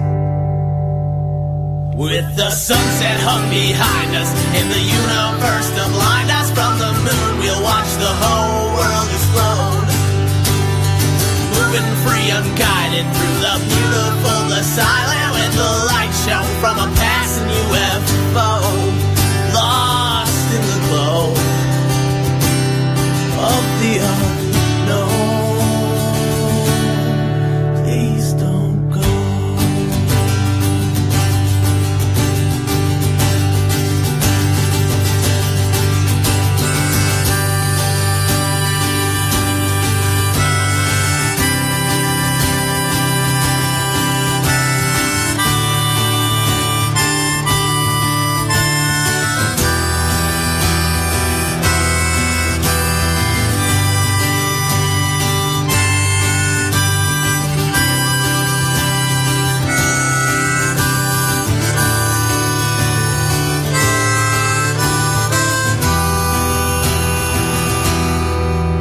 The sunset hung behind us, and the universe to blind us from the moon, we'll watch watch the whole world explode. Moving free and guided through the beautiful, the silent, with the light show from a passing UFO. Lost in the glow of the unknown. Please don't go. Love you guys so much. Thanks. The first 52's the Bump Diggity.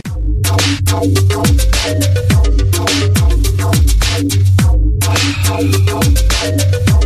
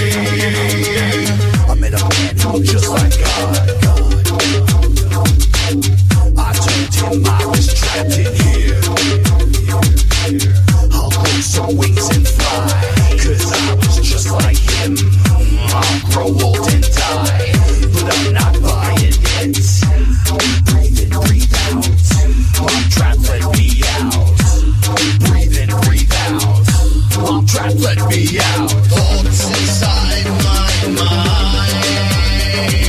mind.